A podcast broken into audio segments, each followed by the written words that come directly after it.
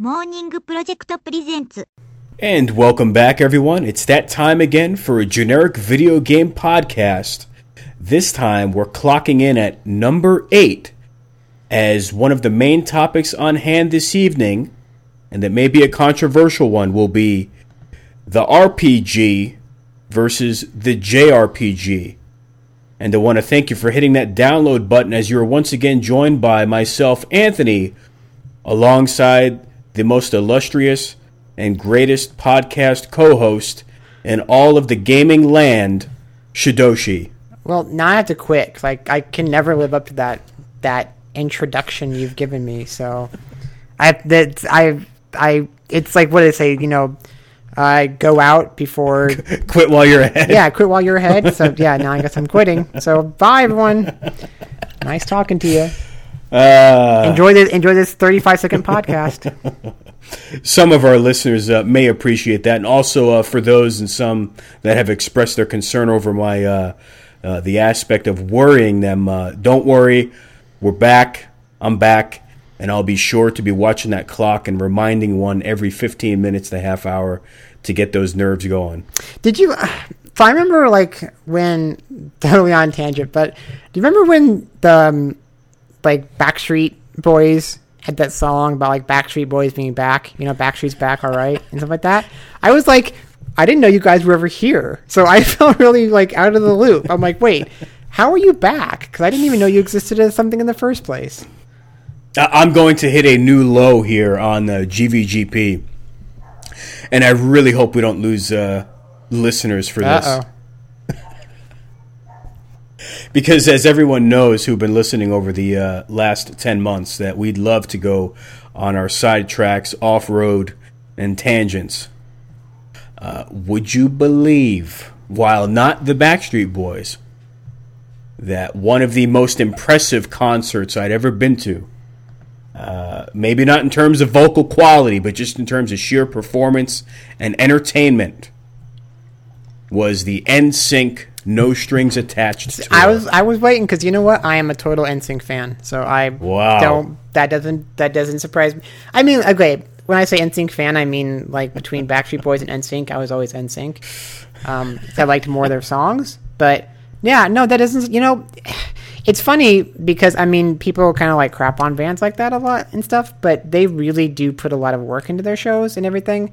Um, you know, when I was living in Japan, I went to. No, I'm sorry. This was actually before when I was just visiting Japan. I went to the uh, concert for a, a singer named Ayumi Hamasaki. For anybody who knows her, um, and that was like a crazy, crazy show. You know, and that's the thing is like I mean, like the pop stars. I mean, I know you. Some people might say I, I'd rather see, you know, Folky McFokerson in a smoky cafe with like 15 people there, um, and that that's cool. Like I'm I'm into that as well. But like, pop stars totally go all out for their shows and just do like crazy stuff and costume changes and everything. So yeah, it's kind of like hard not to have fun unless you're like one of those totally stuck up people who just will not allow yourself to like that kind of music. But you know, you know what's funny is the one of the best concerts I've ever been to, like how you're saying in terms of entertainment value and everything, right. was Weird Al. Oh, no. I, I, wow. He puts on a hell of a show. I, I believe I've heard that from others, uh, and I'd be lying if I didn't say I wasn't familiar with some of his work from old school VHS tapes and things of that nature. But uh, I, I don't know how I feel about that. I like him. I don't have anything against him. I know he. I'm going to stereotype, so I hope I don't get uh, beat up for this. You know, I feel like he really does connect with the geeky, nerdy audience. Certainly. Well, I mean, so I think the thing about him is it's it's, and I I think what you're saying is, and I'm I probably actually agree with this, is his music isn't the kind of music you necessarily just put on anytime and listen to. Right. because it's it's you know it's parody stuff. So you're you're like, oh, you you want to see the video and you have fun kind of watching it and stuff. But then you're like, eh, I wouldn't really sit around just listening to this when I'm doing homework or or other kind of work or stuff like that. So I totally agree with that. But when you put it into like a concert setting and it's and you're getting the kind of full show, then it's just a lot of fun because he he does like he comes out in the costumes for like everything, like every song he does and things, and it's just it's just entire time he has just so much energy and he's putting so much work into it. So Is he still doing stuff? Uh, is he still staying relevant in 2015 or with the current generation? yeah, I, I I feel like he just had a album pretty pretty recently. well, I'm trying to think of when his last album was, but I mean, I, and I'm trying to think of what his last kind of parody song was. But yeah, I mean, I, I feel like let's see, where's his just song? Oh, his his his uh, Wikipedia is too long. Uh, yes, okay. So is this album? That's films, not television. Oh my god, discography. So his last one was 2014. So wow, wow. but the one before that was 2011. So he does kind of like space them out, you know. So, um, yeah. So I, I know he is still around doing stuff. Now, as we've mentioned in the past, to make this clear before I move on, uh, I, I want to talk a little bit more about this actually. While we don't claim to be a Japan centric podcast, there's another show on this network that has that claim to fame. We do sometimes have a little bit more of an angular tendency to go down that avenue. And I'm going to bring this back around to Japan kind of with a question for you, but uh, there's going to be a bit of a road getting there. Okay. I'm going to embarrass myself a little bit more. So back on the NSYNC thing, real quick, I'm going to say two things. There are two things I, that stand out to me on that. Actually, three. There's three. Uh, I'll never Is, is, forget. is, it about like how dreamy Justin Timberlake is? Is that what you're gonna? well, uh, Justin Timberlake is involved with one of the points I'm going to make. like who would have ever guessed? Like I mean, like I don't know. Like did, did, did I don't know if I ever saw that like he was going to be the breakout one or not because he had that like he had the curly hair problem, which I have the curly hair problem too. You know, Yeah. but he had that curly hair problem where it's like, what do you do with it? And and he's always kind of like a little bit of the weird looking one, but yeah. Well, I'll start with him. I, I, he did a beatbox performance that was pretty good. I always remember that. Uh, secondly, I'll never forget the smell of the arena because it was uh, because of all the women and girls with the the gentleman I was with, who by the way dragged me along and paid for my ticket. Uh, it sm- it smelled like Bath and Body Works and various lotions and perfumes, which I love because sometimes like I've been to wrestling events. And I was gonna other- say I've been to plenty of gaming events where I will definitely take that smell or the smell I've been in the middle of. so I, I loved it. And then upon leaving, it was funny. I always remember as we were leaving the arena, there was a couple beautiful looking girls or whatever, and they, they got a glimpse of NSYNC or whatever it was, and boy, they started crying and bawling their eyes out. So okay, just just just to confirm that I understand this situation. So you went, uh, so you were as as a as a young man. I was about 19. Okay, you went to an NSYNC concert with another male friend. Is that is this correct here? I'm not saying there's anything wrong with it. I'm just saying that an, a typical person might expect certain things of that situation. You know, when speaking of NSYNC so concerts. it, this is going to sound like the biggest load of bull crap, but uh, it's one of my best friends, and he gave me a, he, he gave me a call or whatever, and he's like, he's like, hey, NSYNC is playing at the Rose Garden tonight, and uh, he's like, you want to go? He's like, I'll pay. I'm like, no, I'm like, I don't want to go to that. Because we didn't have tickets or anything. He's like, no, we could, we'll get scalp tickets and. So we went. We they were like, I got to tell you, they, he must have spent ninety or hundred bucks a piece on the tickets. But I would be a liar if I didn't tell you like I, it wasn't bad. Uh, also, part of the reason we'd gone, and this isn't helping my case either. Uh, I'm I'm losing so much credibility this, and I know there's going to be tweets about this. I had seen prior to NSYNC, I'd seen Britney Spears twice. Oh no, that's a lie. I saw her once before and once after. But uh, I, I, but I think I think for a, for a a young lad, I think Britney Spears is a little more understandable. right, But for for for two guys going together to a an NSYNC concert, and look, I want to be clear. Like, I'm not saying there's anything wrong with it. I'm just I'm just saying that there are sometimes certain expectations you might have for that situation when you hear that story being told. I'll tell you the manliest concert I wanted to go to, and I didn't. The reason I didn't was because I didn't like the idea of the like mosh pit type area or that type of. But I always wanted to see Rob Zombie. But I, but on a side note, I've also heard he's not that good live. But I, I don't know. I don't know that firsthand. Yeah, I've uh, I've had a really weird experience with concerts, like because I've seen I've seen way way more like Japanese acts live than than I have American ones, and so like my American concert going is stuff like Midnight Oil and Tori Amos and Matthew Sweet and people like this. So A useless fact. First girl I ever really kind of. Uh, I don't even know why I'm sharing. Did anything with. Looked like Tori Amos. Ah, so she was a redhead. No, but the face, Oh, the okay. yeah, the, you know what I mean. The no, uh, good question, but no, but fa- uh, in the face looked like her a lot.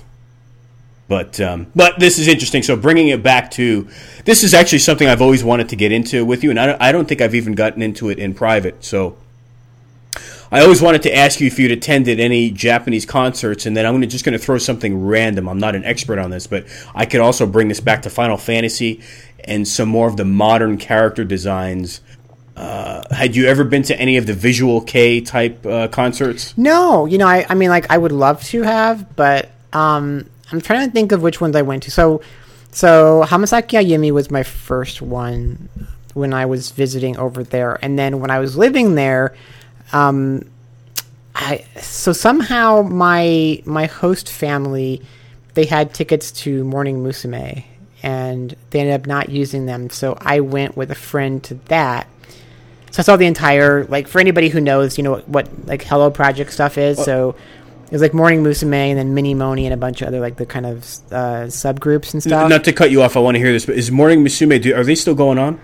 They are. Last I Wow. knew, um, their popularity is definitely like if you know if you know much about Japanese pop music, um, they were kind of the AKB48 before AKB48 existed, and it was funny because back at the time, um, Morning Musume was considered to be like a strangely large group because at times they'd have like 11 girls or something like that. And there was always jokes because they, they kept fluctuating between how many members there were. But yeah, they were like this super huge group. And then, of course, you know, AKB comes around that, that has 48 people in the main group and then all the subgroups. And, and so I think there's like 100 and some girls now in the, maybe 200, I don't know, in the whole collective. In AKB48? Well, in, in the entire group, because there's, You're right, right. I understand yeah, that, but A- like, yeah, well, because AKB, so because AKB, there was Team A, Team K, and Team B, and the original plan was to have 48, but I feel like some for some reason they sometimes have more than 48 in that group, and then they also, of course, they have like NMB 48 and Wow. SKT. Is it it's SKT or SSR? I don't remember the other ones, but No, Um, I will say this real quick on AKB before I lose my thought. I, I am a subscriber to Crunchyroll, and you may be able to watch this free online on the uh, non-pay version. There is a documentary on AKB48 on Crunchyroll. I haven't finished it though. Yep. That's like, that, that kind of interesting. Yeah, I didn't know that. Uh, no, yeah, I, I actually really like AKB48 in in a, in a way because they were kind of they kind of do what I always wanted Morning Musume to, to do, but they never really did. But so I once saw Morning Musume. Um, I saw this artist called Sonim who I was just so totally infatuated with, and I, I still am a little bit. Um, so I went and saw her concert, and I'm trying to think what other ones I saw. I saw, I think like a handful of just smaller stuff when I was in Japan, and then while living here in LA, I've seen um, Hatsune Miku twice. The two times. Oh, twice. I know Yes. you've gone once. I think last last year. Yep, the two times they did that here. How did you like that? it, it was really in, like the first time I went, it kind of sucked because I was off to the side, and the technology they use for uh, projecting her onto the stage, like it works much better if you're in, in you know in front of it instead of mm-hmm. the side of it. Mm-hmm. But it was like it was so crazy because I mean, when you think about it, you're you're basically paying money to go to a concert to watch video the entire time, right? Yeah, that was my next question. Yeah. So, did you feel once you were there in a moment, did you feel any different than when you had a live human being there versus a hologram? It so the, the funny part was, I mean, and just to be clear, you know, there is a backup band there. It's just the main vocaloid, you know, Miku or Hmm. Like the Rin and lead singer or whatever. yeah, or Luka, whoever. Like they're projected on this video kind of hologram stuff. Um, it's really funny because so the concerts like like the concert's starting up right and you know and and everybody's chanting miku miku miku you know and she starts singing and and and she is again this is just video but via the video she's like rising up from the stage right? And the crowd just starts freaking out. You know like yeah oh my god you know and and and we love you miku and all this kind of stuff. And it's really hard. Like I would kind of almost equate it in a weird way to wrestling, where hmm. you go to you go to a wrestling show and you you know right? You know that it's scripted, you know that whoever's going to win the belt is already decided, but still being there and getting into that atmosphere and getting into the moment, you can oh, Well, kind it's still of an experience. yeah, it's an experience, and you can kind of let yourself, like, in, in a way that you might not when you're at home just watching TV. When you're actually there, surrounded by, by people, and you're cheering or booing or whatever, you can kind of let yourself get swept up in the in the imagination of it all. You- You're suspending reality Yeah. for the for the moment. So the same kind of with that. It's it's like even though you know, okay, I'm, just watching a video of a character projected on screen that was recorded on a computer weeks and weeks and months ago. You know, it's still fun and it's still like I'm at this concert of this character and I'm seeing them live and stuff. And so there is kind of a, a cool like side of that when you're actually there live. Hmm. And I, I want to hear more about these concert experiences uh, b- before we move on from Miku. Uh, I'm going to burst your bubble. Okay. Th- One of our most loyal listeners uh, and top donators may be as big or bigger Miku fan than you.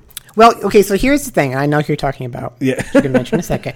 Um, okay, we'll mention who it is, and I'll, then I'll But give Ma- my Matt Tiger. Yes. So my rebuttal to that is I am actually, and she'll appreciate this. You might not even know what I'm talking about.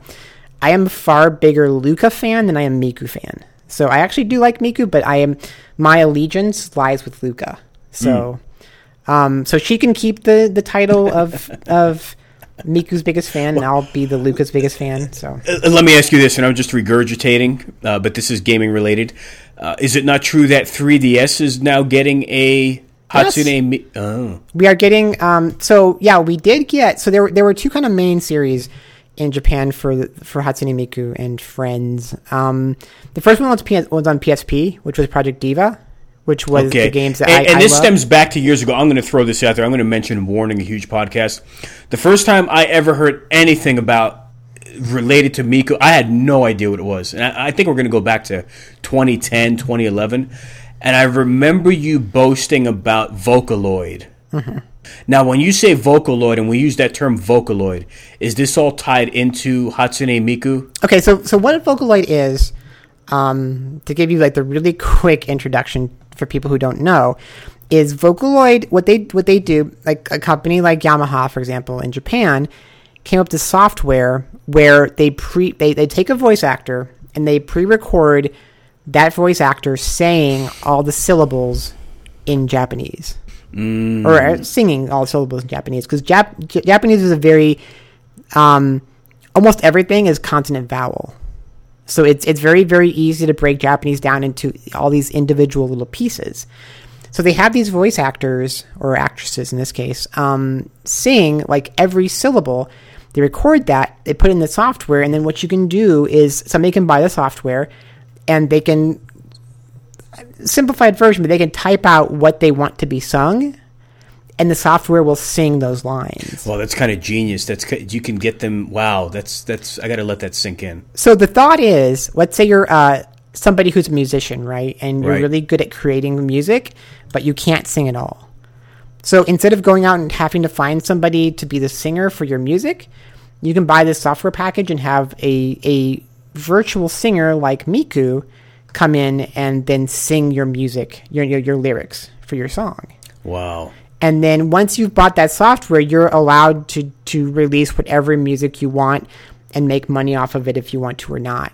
So the term Vocaloid is is used for, and I'm trying to, I'm spacing a little bit if it's specifically one company's characters or if it's all the all of them. But basically, a Vocaloid is a virtual idol that exists via this software, and so Miku is the creation of a company. Uh, is it Crypt, Krypton, Crypt, Crypt, Kryptonic, something like that? Crypt, Crypt something or other, C C R Y something or other. Let's take a look. Um, Keep going. And so that company started with um, Meiko and oh, I'm forgetting his name. So there were two like kind of older characters, and Miku was kind of at that point a new generation of these Vocaloid things, of Vocaloid software, and she really, really hit in terms of popularity. And then that company released a few more packs. So next pack was Rin and Len, which are these um, two blonde twins. So in that, in that, in that software pack, you can have either a, a, a male or female singer.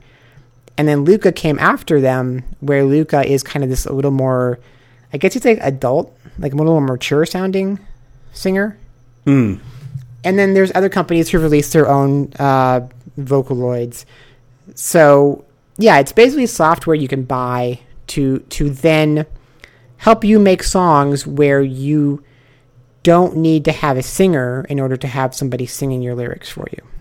Wow. So now I'm a, it has this been very lucrative. It looks like this initially released in January of 04 and yes, I'm using Wikipedia right now to assist. Like cuz this thing seems like it can go on and on. Yeah, uh, and it, it was developed it was developed by Yamaha mm-hmm. Corporation and uh B Plats.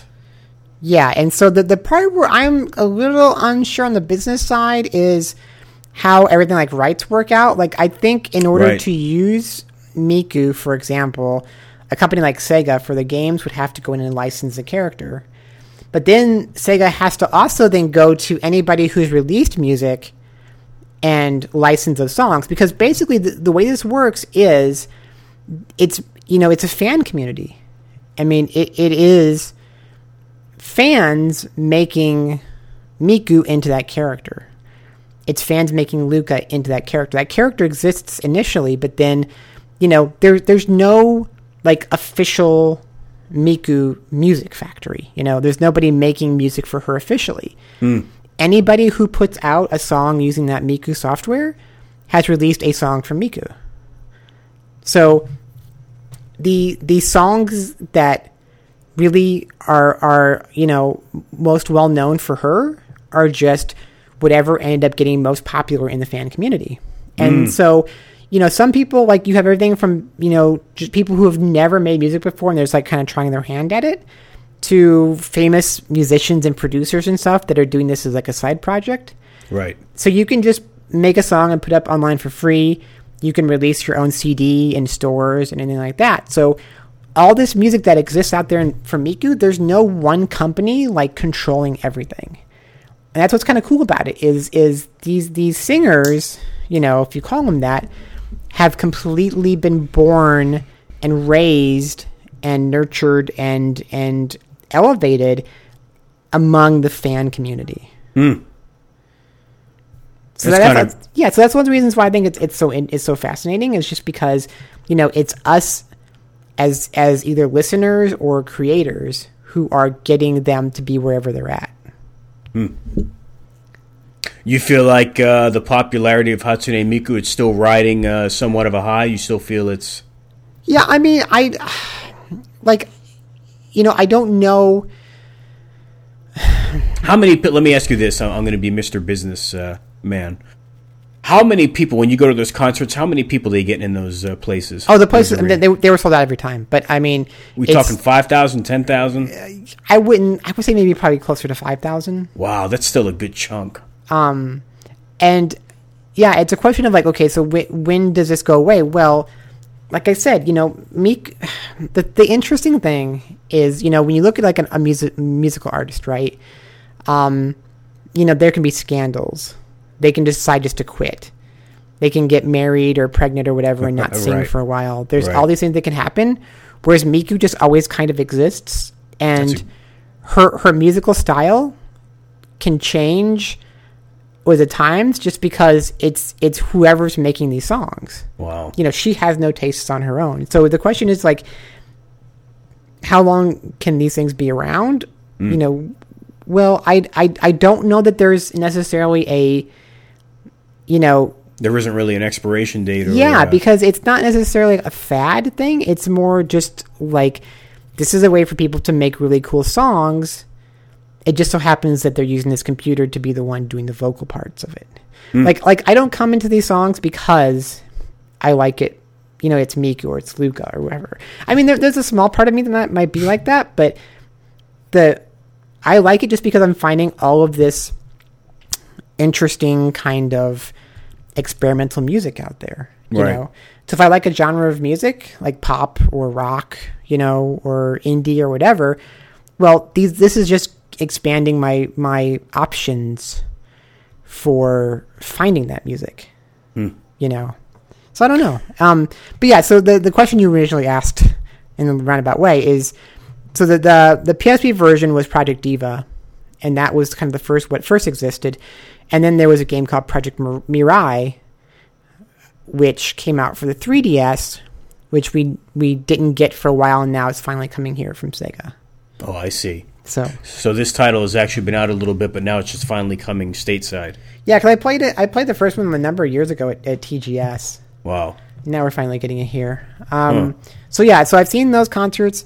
I went to Kyary Pamyu Pamyu, for anybody who knows who she is, and I went to Perfume uh, late last I year. know that name, but I don't. I I'm not getting an image. Yeah, it's like a, a, a trio of, of girls who do kind of, I don't know, like really electronica is, is kind of necessarily the, the right term for the genre, but more kind of like synth pop stuff. So I'm going to put you on the spot, and I know it's different culturally and, and people wise, but from your experiences, did you enjoy the concerts more in Japan or in LA? Well, I think the good thing about the LA ones I've seen um, is they were like they they were kind of a little more on the scale of of concerts I had really wanted to see. Mm-hmm. You know, but also because because they were out of their native country and they were in America and they were still like a, such a small kind of niche thing. Like the concerts were way more intimate hmm. you know, and, and smaller, and and so it was. You you felt like you had more of a connection to them versus being this kind of giant stadium. Well, speaking of that, certainly not intimate, but have you ever seen a show at the Tokyo Dome?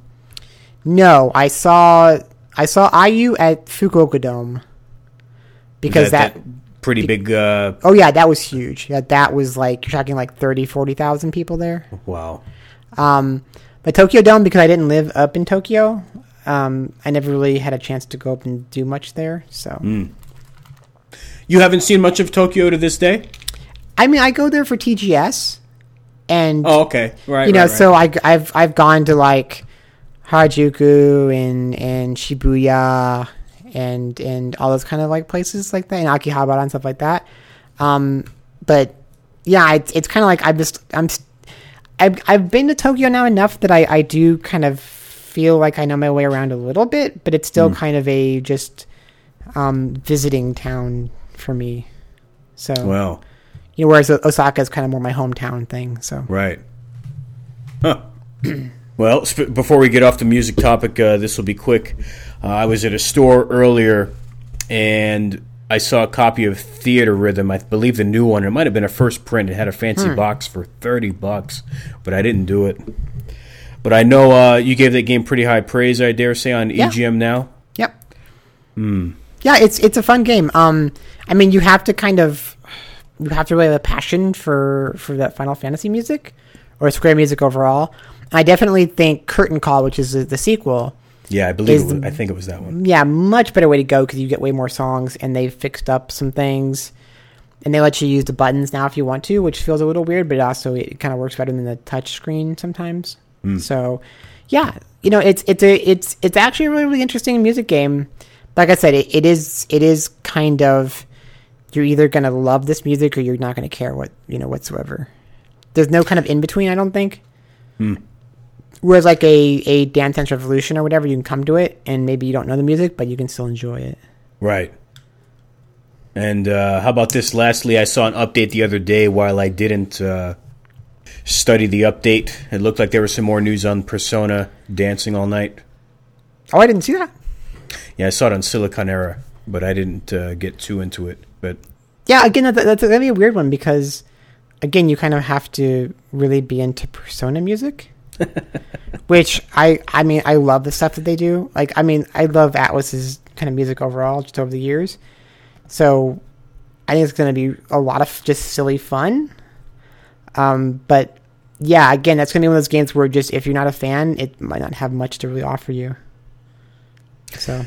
now let me do this because we're on the music uh, topic and we've we've touched base on visual Kei and and uh, Japanese aspects.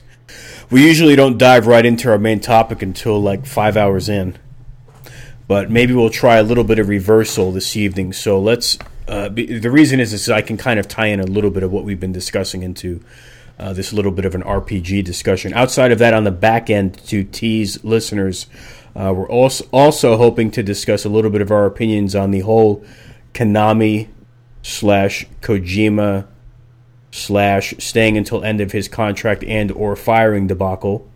Did, did something happen there? I don't know. I, you know, honestly, I was going to turn a blind eye to a lot of this because I don't know if I was in denial or I'm just like, you know, I don't know what to believe out of him, out of that company. But it's to a point now where it's. I think it is the real deal. There's no. Oh yeah, denying. to. Yeah, it, it at this point, no, it, it has to be. There's no way it couldn't be. A- And before we get into the the nitty gritty on that, I will say this before I forget. I just got done saying on a recent episode, maybe two episodes ago, that one of the saddest things I that I'd see online on social networking is reading the comments section for Sega. This is, I mean, we have this recorded. This isn't fabricated. I would have never guessed that not only would I find a comments section worse than Sega's maybe ever, but not only have I found a comment section that's worse, I never would have thought I would have found it so quickly. and that that honor now goes to Konami. Hmm. I mean, have you have you looked at any of the either the official Metal Gear or Facebook or any of that stuff in the comment sections on every time they do an update? No, Oh, oh. that I mean, seriously, every time. I just I, I don't I don't even know, and I think I made it. I tried to make somewhat of a professional or mature comment like about it, but it's like every comment now is like someone putting a meme or like, oh, hey, this is a Hideo Kojima game, a picture of Kojima like modified, or uh, that, it, every comment, every single comment. I, I, but I, I think on some level, like just comments on the internet. Period. At this point, But uh, uh, look, I, I'm wi- I'm with you. I, I'm we've gotten to a little bit of that in the past, like turning off comments and. But the I make a note of the Sega example in particular due to Sonic Boom, and now this because this is like. It's like social networking is such a big part of marketing or new details about titles present day that it can't be ignored even though I don't want to speak for you but even though we're of the mindset of like we miss the quality updates from magazines and waiting for uh, you know a really good piece not just this uh, instantaneous ADD style updates. But these two in particular between Sonic Boom and this Konami debacle it's just like you can't miss it. It's it's all over. But anyway, before we get more into that later, uh, speaking of uh, maybe characters or visual Kei, which kind of gets stereotyped with androgynous style characters, or what I like to think of as more of a mod, or like that glam rock or prettified look, can actually lead into our Western RPG versus Japanese RPG discussion. Um, I'll just jump right in. Uh, Final Fantasy 15 demo, character designs once again by Tetsuya Nomura. Uh, came with the Final Fantasy Zero HD remaster, which recently came out about a month ago. Uh, yeah, so I don't know. Uh, a little bit more background, I guess. You know, we've got what I like to think of as on the western end, your more Lord of the Rings esque, traditional D and D inspired character designs versus your more Square Enix um, glam rock infused character design. Um, and that's not the only thing we'll touch base on, but let's just kind of go from there. Final Fantasy 15, I've dabbled in the demo. I actually have rather positive things to say overall. But what what about you? What do you think? Uh, what are your feelings on the kind of the manly, manly traditional look, which which I'm not saying is good or bad. I, I think it has a place, but versus the more uh, femme, uh, maybe female focused. I don't know if that's fair or this the Japanese visual Kei infused character design that Square's been pumping out for Final Fantasies on and off primarily for the last decade and a half.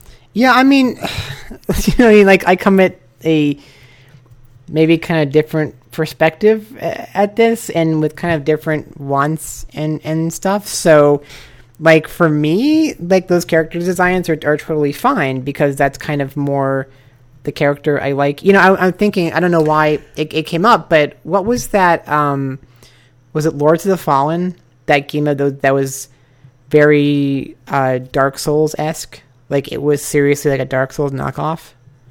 I feel really ignorant, especially being on a game podcast. Why do I know the name, but I'm not? Uh... Yeah, so I'm I'm 99.9 percent sure it was Lords of the Fallen. So okay, um, like the main character in that was this kind of older, kind of burlier guy with like a bald head and and a beard and kind of tattoos and stuff, and like that kind of character. I just, oh Yes, looking yeah. at it right now, and I kept confusing this on a side note. I kept confusing that with uh, when I saw this on shelves with Shadow of Mordor. Really? That's yeah. Just that's huh. me. That's that's hmm. just my ignorance. Yeah. I kept looking at that, and people. That's when that game came out. and It was hot, Shadow Mordor, and I kept looking, and I'm like, well, that looks like a Lord of the Rings character, doesn't it?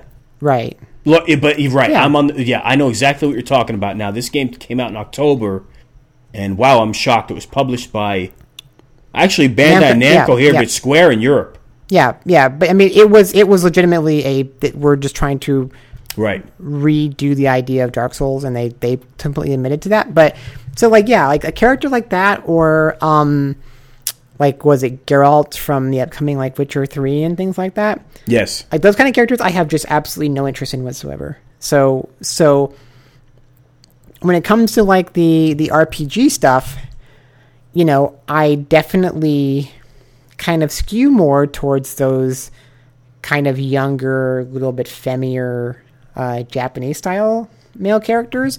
But you know, if if you're talking about like you know when I think about like the the male players out there and what they want, especially like on the western side, I can understand why they might hate that right? Because I mean, like, just tastes between America and Japan are just so different in this regard, and I think that, um, like it's it's weird because I'm thinking, okay, why do Japanese players like that kind of male character? And I don't know. Like, I don't know the answer to that. You know, on the Western side, though, I can say why they don't like that. It's because that's not a it's not the kind of character type they want to be, right?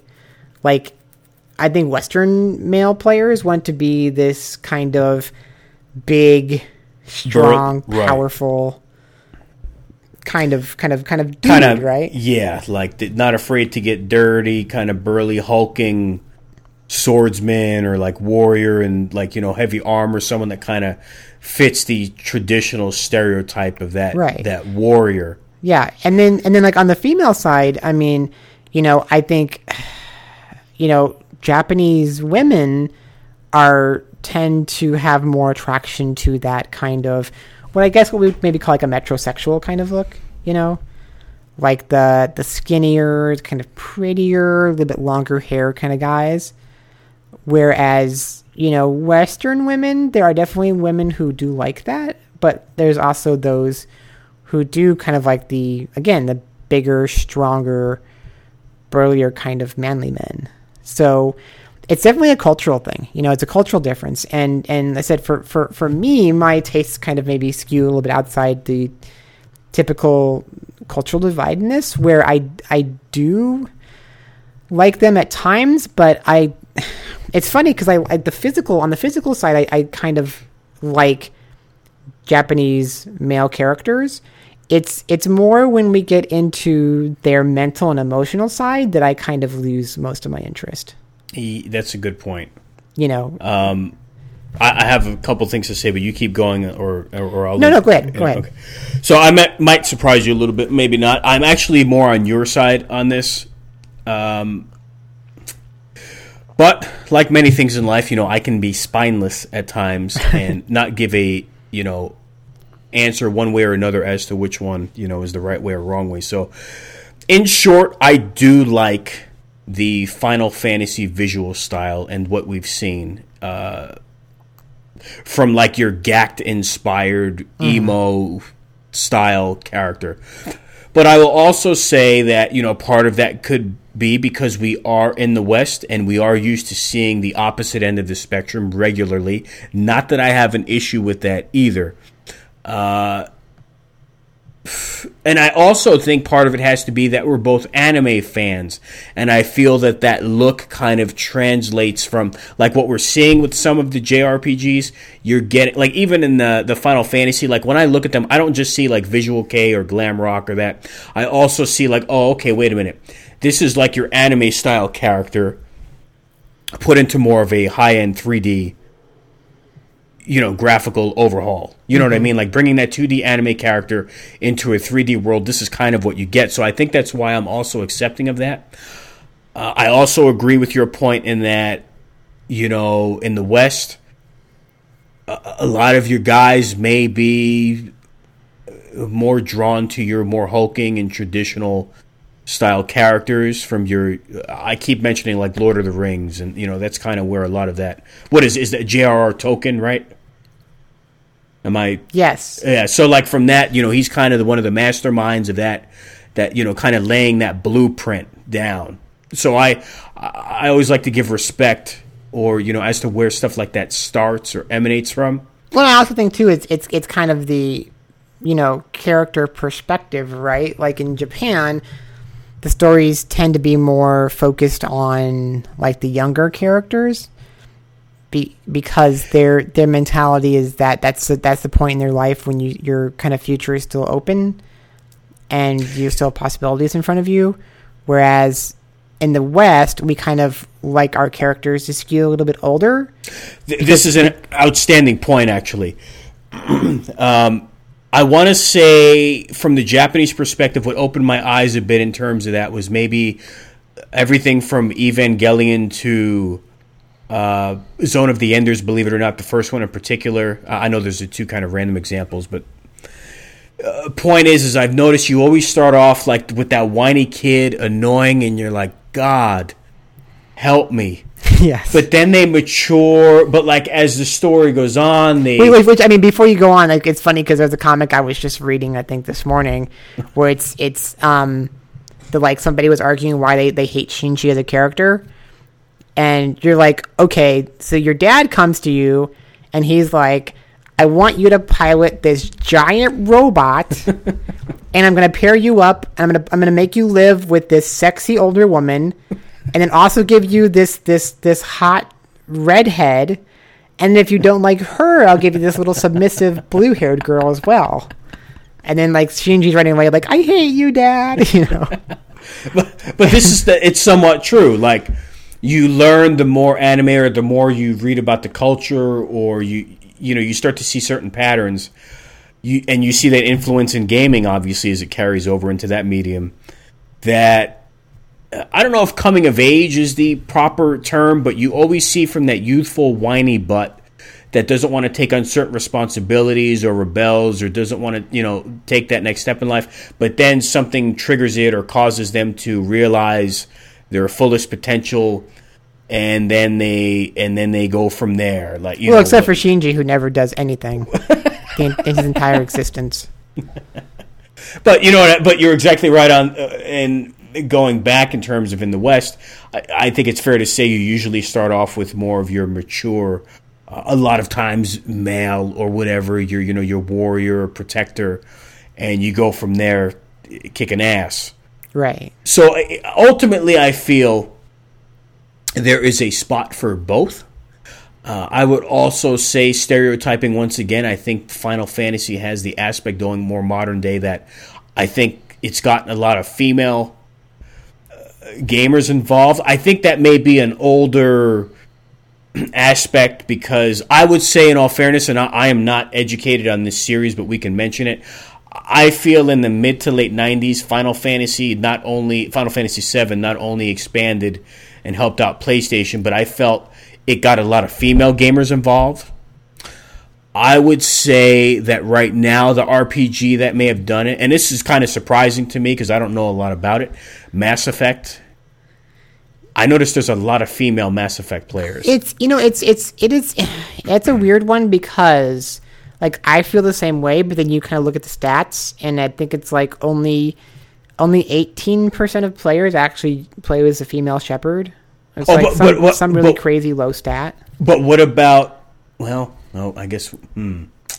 Now, are they taking that eighteen percent as like taking it at face value? Like, okay, those eighteen percent must be women playing. No, no, or- no, I no. That's just Okay, that's just who okay. picks who picks the the female Shepard periods. That would be guy players as well. But what about consumers? Do you think that there's more than eighteen percent of that uh, playing that game, or, or comprised? No, no, I mean, yeah, I mean, it's it's it's a good question of, of like what what would the percentages be for other RPGs? Mm-hmm. You know, um, I definitely I I do feel like there are more female players playing Mass Effect. I would say another series um, would be Persona. I think there's probably a higher I agree. a percentage of, of female players playing a Persona than like some of the other RPGs. Right. And then of course, at least in Japan, um, the Tales of series is a really really popular series among female Mm. players. Oh, I didn't know that. Yeah, yeah, it's it's super huge in terms of the the female player population at this point, which is kind of some of the reasons why you see the directions it goes now versus how it used to go. So Now, interestingly, I, I know we're jumping around now, and I want to get back to Final Fantasy 15 a bit more, uh, maybe some impressions. I will say that while I prefer that style or you know the persona, the Final Fantasy look, I will admit that The Witcher 3 has my attention, and usually that's not my thing, especially a Western RPG. Like my Western RPGs, when I think of like people sitting at home are like, "Well, what the hell has he played that's Western that uh, RPG?"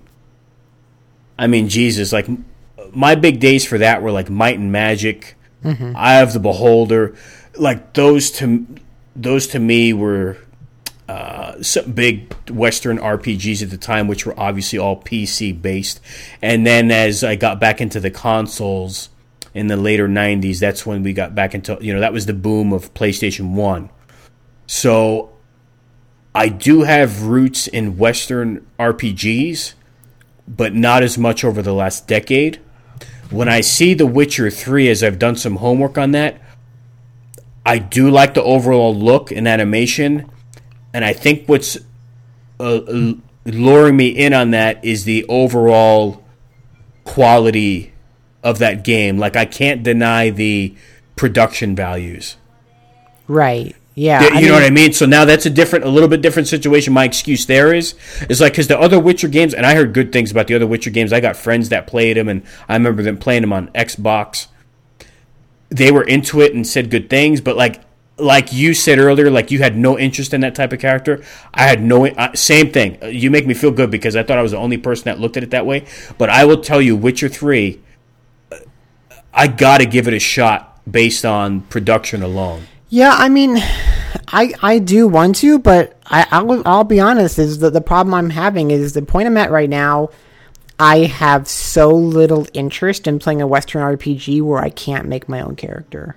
Um, like I just I don't I don't have any care whatsoever for that character of Geralt. And you know, I mean, I can play a game. I can play a game like Uncharted, for example, with Nathan Drake, and I totally love Nathan Drake, and and you know, play him as a character. But when it comes to RPG, yeah, I'm now on the Western side. I'm like, either I make my own or I kind of don't care because I have to have that investment in the game if I'm going to spend that many hours with it. So I I just yeah I don't know like I don't I don't there's nothing about him that interests me whatsoever. So um I I'm gonna I want to try it, but I don't know how attached I'm going to be to it. And I think part of the problem with that is just that from the very beginning, I mean, the reason I didn't like it's funny because the reason I didn't like Western RPGs when I was really young was because you did make your own characters, you know, and and back at that point in life, those games they had very very little story in terms of your characters, right? You know, I remember playing um, the gold box D and D games on the computer from SSI, you know, uh, uh, Curse of the Azure Bonds or, or whatever else, where you made your own party completely, and they they had no story. Like their story was whatever you made in your head. right. You know, so that's kind of like why I like Japanese ones better, is because all of a sudden, oh, here's you know Alis Landale, or or you know here's um. Let's see, the problem is Dragon Quest and Final Fantasy were kind of bad about that at first, but you know there were these these Japanese RPGs that kind of started having characters in them, and so I got to like that a lot more. But now I've come back circled around where I do like making my own character, so I now expect that from everything Western. And so when you put me in a position where I can't make that character, then yeah, it just my interest like seriously drops. Well, now listeners are going to think I'm playing a gag on them because I still haven't gotten into my impressions on FF15, but I don't want to forget some of Yes. the points we're making right now.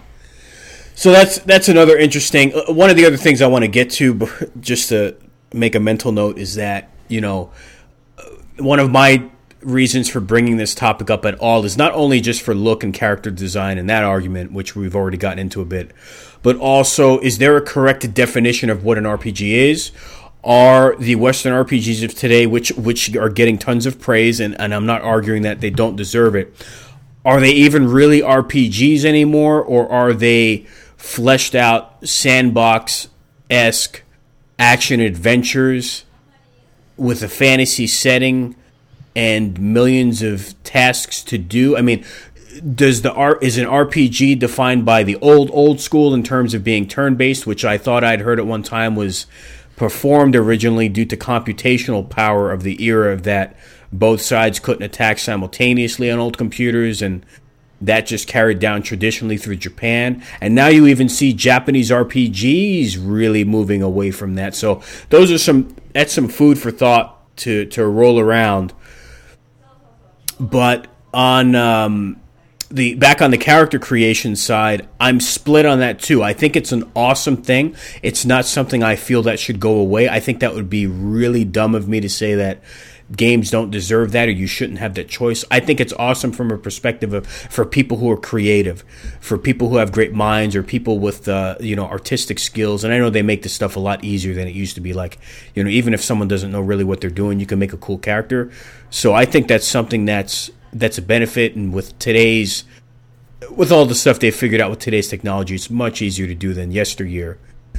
With that being said, I, I do have a soft spot for games that kind of give you a character or a, maybe one, two, or three to choose from because I'm not as artistically gifted or my mind in that sense is it's it's lacking.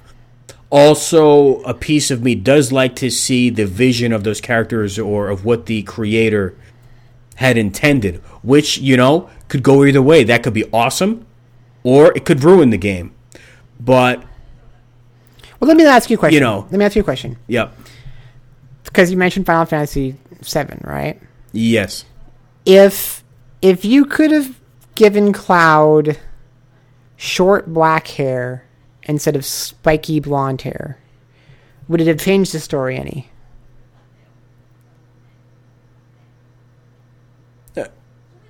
No.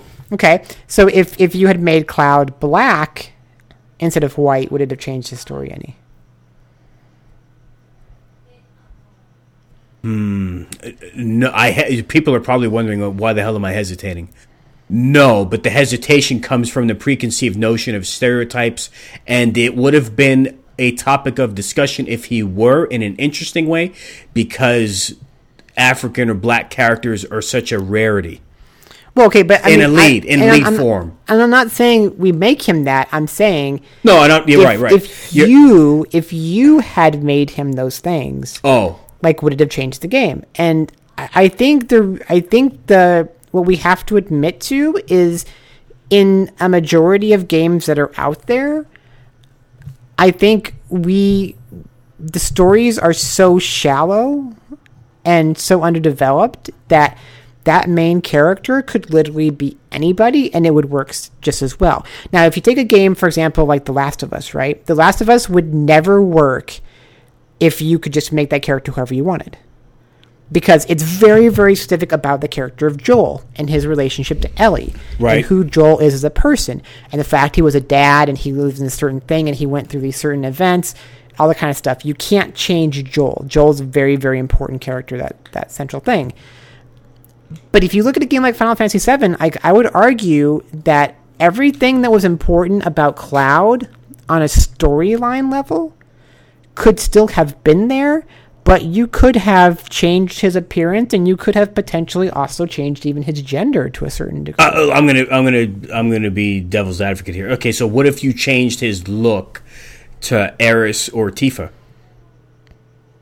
well, I mean, I, you're saying just straight up copy. Right now, obviously, we wouldn't have to know what Aeris or Tifa was. Like, obviously, we have a certain image of that because they are characters in the game. But like, what if you just magically? What if you took someone that looked like Tifa and created that little model, and that and that was your Cloud? That Yeah, would I- I- that would change it a bit, wouldn't No, it? No, I, I think 99% of that game wouldn't change. I mean, there's there, there's the whole scene when like was it the honeybee where he Oh, has, to, he has to like cross dress and stuff. Okay, Yeah, that's that, right. y- that would obviously have to have some modification, but like I, I I think you could have even on a base level said, okay, I'm going to make Cloud male or female, and make Cloud this gender or that gender. You know, I think you could do that, and I think a majority of the story would still exist. And you could people have seen people say, "Well, okay, what about Aerith and the kind of crappy little relationship they kind of have?" Well, that could still exist. There's no reason why that couldn't exist if if Cloud was a different race or a different gender or, or things like that. So I think what I'm saying is the reality. I think is that there are so many games where that main character really doesn't matter. Same on the Japanese side. I think uh, so many of these like Tales of games, like I think you could have those main characters be anybody and still tell the same crappy story. Now, now Witcher. To be fair, Witcher comes from this, you know, I, was it? They're actual stories, right? There were novels that were written about this character. He is a developed character. I don't think you can change the character of Geralt. You know, I'm saying he's a character I don't really have, a, a, a, you know, I find appealing, so I don't really care about him. But I, I think, you know, it's important that he is who that character is. But said a majority of the games I play, I mean, even even stuff. I mean, I guess to be fair, I can't say this for certainty, but I feel like even things like Gears of War and stuff like that, that you could do some level of character customization on those characters, and they would be the same thing. So I think just so many game characters are just so shallowly written. Well, I'll give you Gears of War, and I and I do like that game. But yeah, I mean, and they did add a female team member in three. But yeah, I mean, all you need is a a hulking, and this and it could be a female too. You just need a hulking brute with a big machine gun and blow Yeah. everything up. Yeah. So I I I think there was a certain point in life where I would not, not have agreed with this, you know. But I think you get to a point where you see games like a, a Dragon Age or a, a Mass Effect or stuff like that, and you're like, wow, they can tell the the same story while letting you make your character and still have it be a story, still have it your character be somebody, you know. Hmm. So I don't know. Like I, I, I think we could definitely have a lot more character customization in this world, and I think that it would then make games more appealing to a wi- wider audience.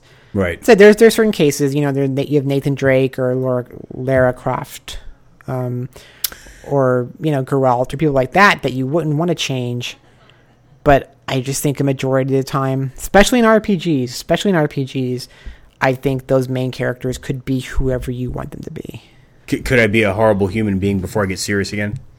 You mentioned Last of Us in terms of you know how changing Joel to something else would you know ch- change the entirety of that. I mean, Could you imagine if uh, you changed his character model to like Hisumi of DOA? You know, somebody out there has done it. I'm sure. Like somebody, people out there do the weirdest, The mods. yeah, the weirdest So- mods in the entire world. Now, okay, so first off, so getting back onto you know defining the here's what another reason why I bring this topic up. I notice it seems that no matter what Square does with Final Fantasy, there are I don't want to call them haters. There are people that are going to challenge concepts and question decisions made. Uh, also, in a twist of irony, I was talking to someone about this, and the joke I made was it's so funny that there are so many people that challenge Final Fantasy in recent years, but I'll be damned if those games and limited editions still don't sell out more often than not. So it's a very interesting, it's a very interesting, finicky fan base. And with Final Fantasy 15, and I'm not saying this is like a 10, it's we're only going off of a demo. I mean, I mean, if I'm speaking from my heart, and I'm going, I was impressed visually from the get go. I thought the character models looked fantastic. You know, the color palette, the overall design looked really strong. Combat system seemed pretty good. The one thing I will stand by, and as many people have said in the past, even though they've dogged the series, Final Fantasy 13 from an RPG perspective, or especially in the FF series in terms of speed, options, fluidity, FF13 for the most part had a fantastic combat system. This one seems different in some ways. I I'm not as quickly adapting to FF15's current state of combat as I did with 13, but I have certainly not put anywhere near as much time in. It's it's a really weird combat system. Um, I mean, it's like I, I it's it's weird because I you know I mean a game that I praise over and over and over again is Dragon Quage, Dragon Age Inquisition, but um, a lot of that combat is hold this button down to attack, right?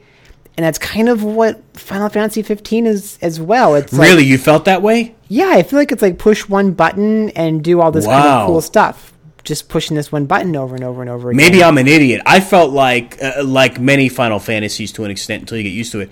I mean, I felt like there was an over, overwhelming abundance of options. Hmm. Yeah, I don't know. Like, I mean, I I think it's taking the complexity of combat away to make it cooler. You know, like quote unquote cooler. But I mean, I'm not saying that necessarily a bad way. Because, No, and I'm not arguing you. I mean, this is interesting. I mean, and there's someone I'm going to reference not by name. They will only be referred to as mystery fan. And I got into a side discussion with mystery fan, and this isn't someone we regularly mention on the show. Otherwise, I'd mention their name. So this is someone unique. And I was like, yeah, I was like, hey, mystery fan, yeah, you know, I played the FF15 demo a bit and this and that. And what did you think? You know, I thought it was visually impressive. Uh, at the time, I hadn't gone through the whole thing, but um, you know, I thought it was pretty strong. You know, the combat was you know over the top and crazy, which I like. Very flashy. I didn't say that I was in love with. You know, I, I it took some getting used to, which I still haven't gotten used to it yet. Uh, I've only played it a couple times, mind you. But mystery fan was like, yeah, you know, I agree about the character models. You know, that looks great. And I mentioned something about the environments where I, I'm not going to lie, I can't backpedal. I, I complimented the overall look of the scenery and the environments. And mystery fan goes, really? He goes, man. He goes, those look like I can like those are like PS3 assets, like I upres. said the exact same thing. And, So are, are, are you sure? Are you sure that I'm not mystery fan? no, I promise. Okay. So mystery fan said that, and then mystery fan said um, another aspect that bothered this person was, and mind you, the person did acknowledge that this is a demo and this can certainly change in the fold game.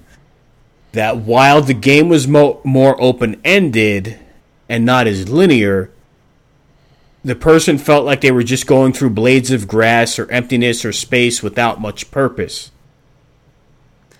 versus other titles that you know where you're you know what I mean where there's more importance or for certain items that you're looking for within the areas and so while this was kind of uh, uh, trying to appease or rectify certain complaints in the past from other portions of Final Fantasy. This was trying to fix that, but for what purpose? So, with so I'm done talking about Mystery Fan for the moment. Getting back to my own point of view, you know, I thought about that, and, and I think those are valid points. And I don't want to sound like a baby, but then I'm also like, well, and I'm not picking on Mystery Fan. I'm I'm speaking in general. Like, you know, what do you want? Like, Final Fantasy got 13 got chastised for being too linear up to a certain point, and Square's argument was it was to move the story along, and it was done purposefully, and they were aware of it, and then it opens up later. So, like, you don't want that, but you want more freedom and exploration, and then you know you kind of get that but then you're you know the argument is it's not as focused or if it's if it's meaningless.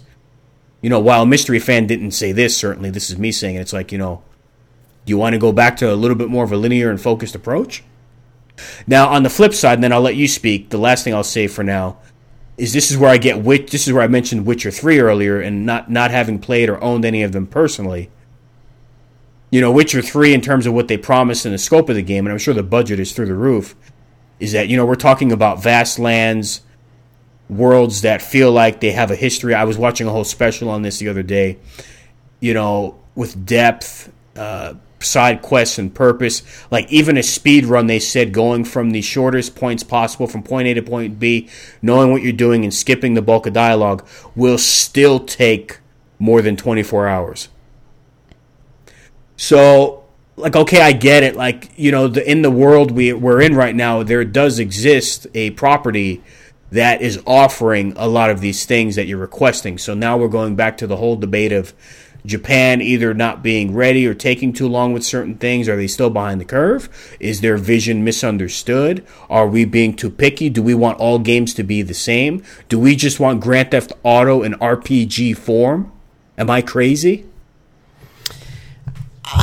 But okay, so the thing I think is if you look at Western RPGs, right? Haven't they always kind of been open world in a way, though?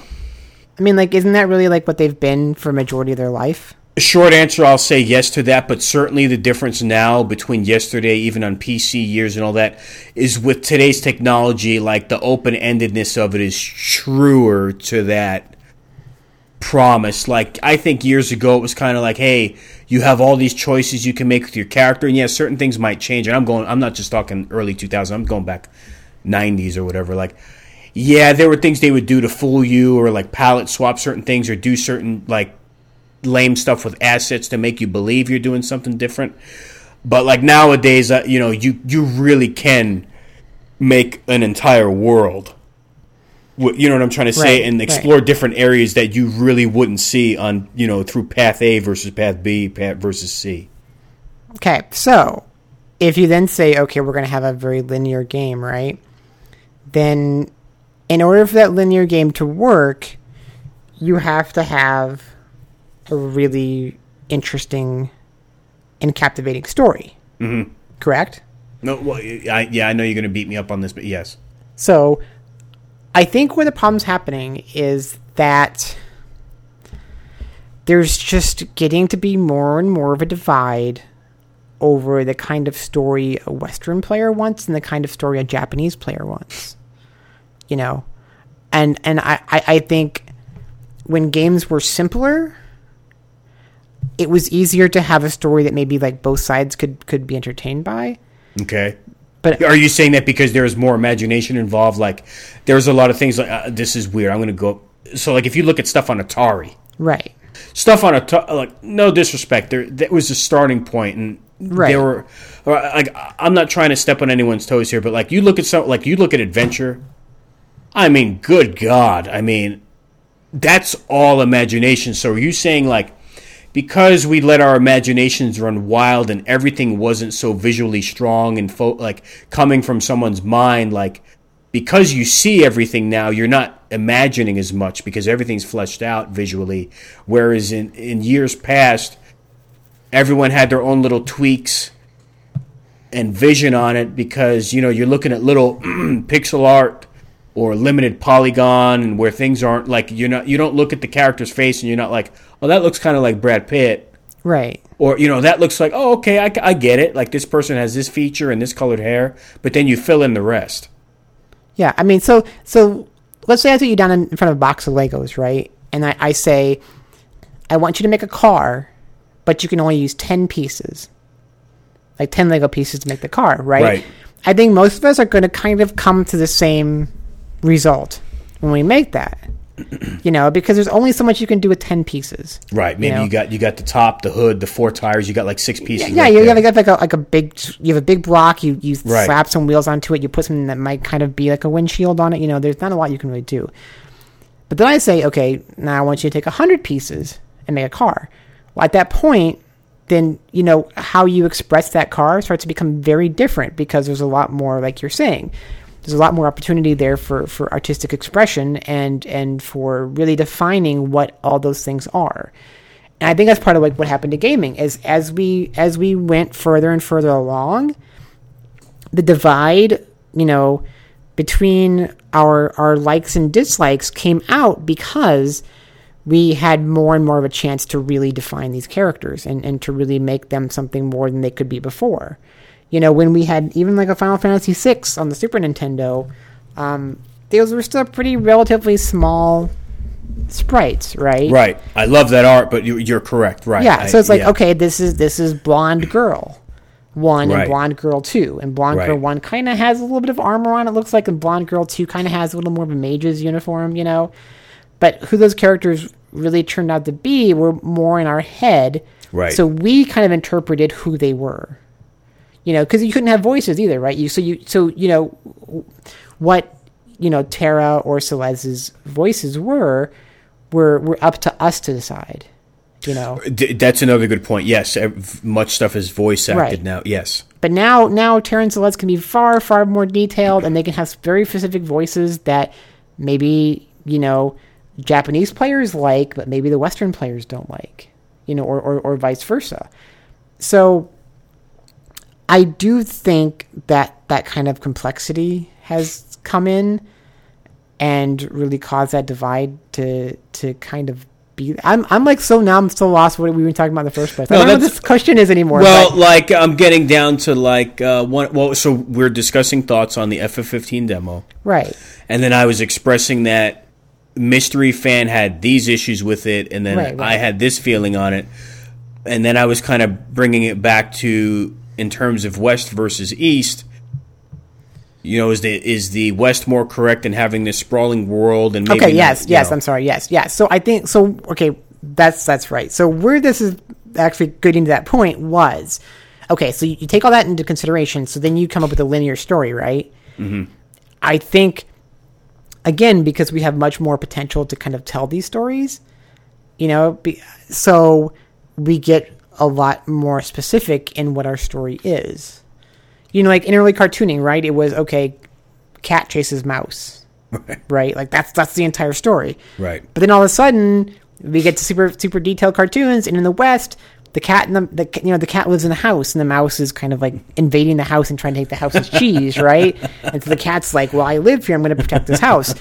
Whereas in Japan, it's this it's this cat and mouse who are at a Japanese high school, you know, and they're living on campus for some reason with the students, and and they can talk, and there's this this whole funny weird you know community of cats and mice together, and they're like at war, you know. So it's like like what they want out of that story gets gets as it gets more complex becomes different. So I think what's what's happened is you know because Japan is keeping their story linear that as those stories get more complex, there's there's far more places and opportunities for the player to get lost along the way.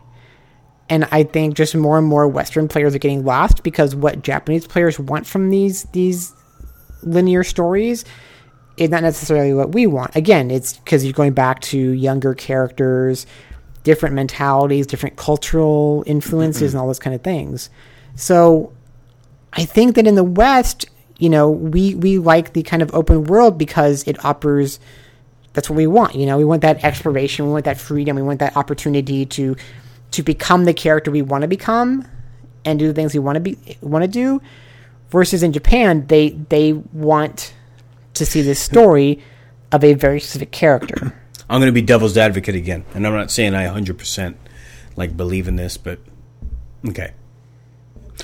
But could it be argued that gaming or what fans want is kind of wrong because because even though you're going to get that freedom and exploration in a wide open-ended experience, while this is not an RPG, couldn't I also make an argument that while a game like the original Panzer Dragoon or second one, which is all linear, to me is a fantastic experience and it didn't have to have me go everywhere. So what I'm trying to say is could a game with RPG elements and still rooted in the RPG genre that's more linear, not a perfect straight line, I mean, can I make an argument that if done right, that could be a phenomenal experience as well? Oh, absolutely, absolutely. And, and I think I think the reality of what we call open world games is they are linear. You know, like I mean, I can't I can't beat Dragon Age Inquisition in any way I want to beat it.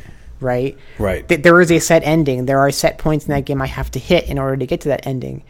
You know, in and in reality, while I think I'm making my character do what I want them to do, they are all pre-scripted scenes Right. that have been completely planned out from the very beginning. Mm-hmm. So it's it's you know it's kind of the illusion of us having choice while also following along this kind of predetermined path.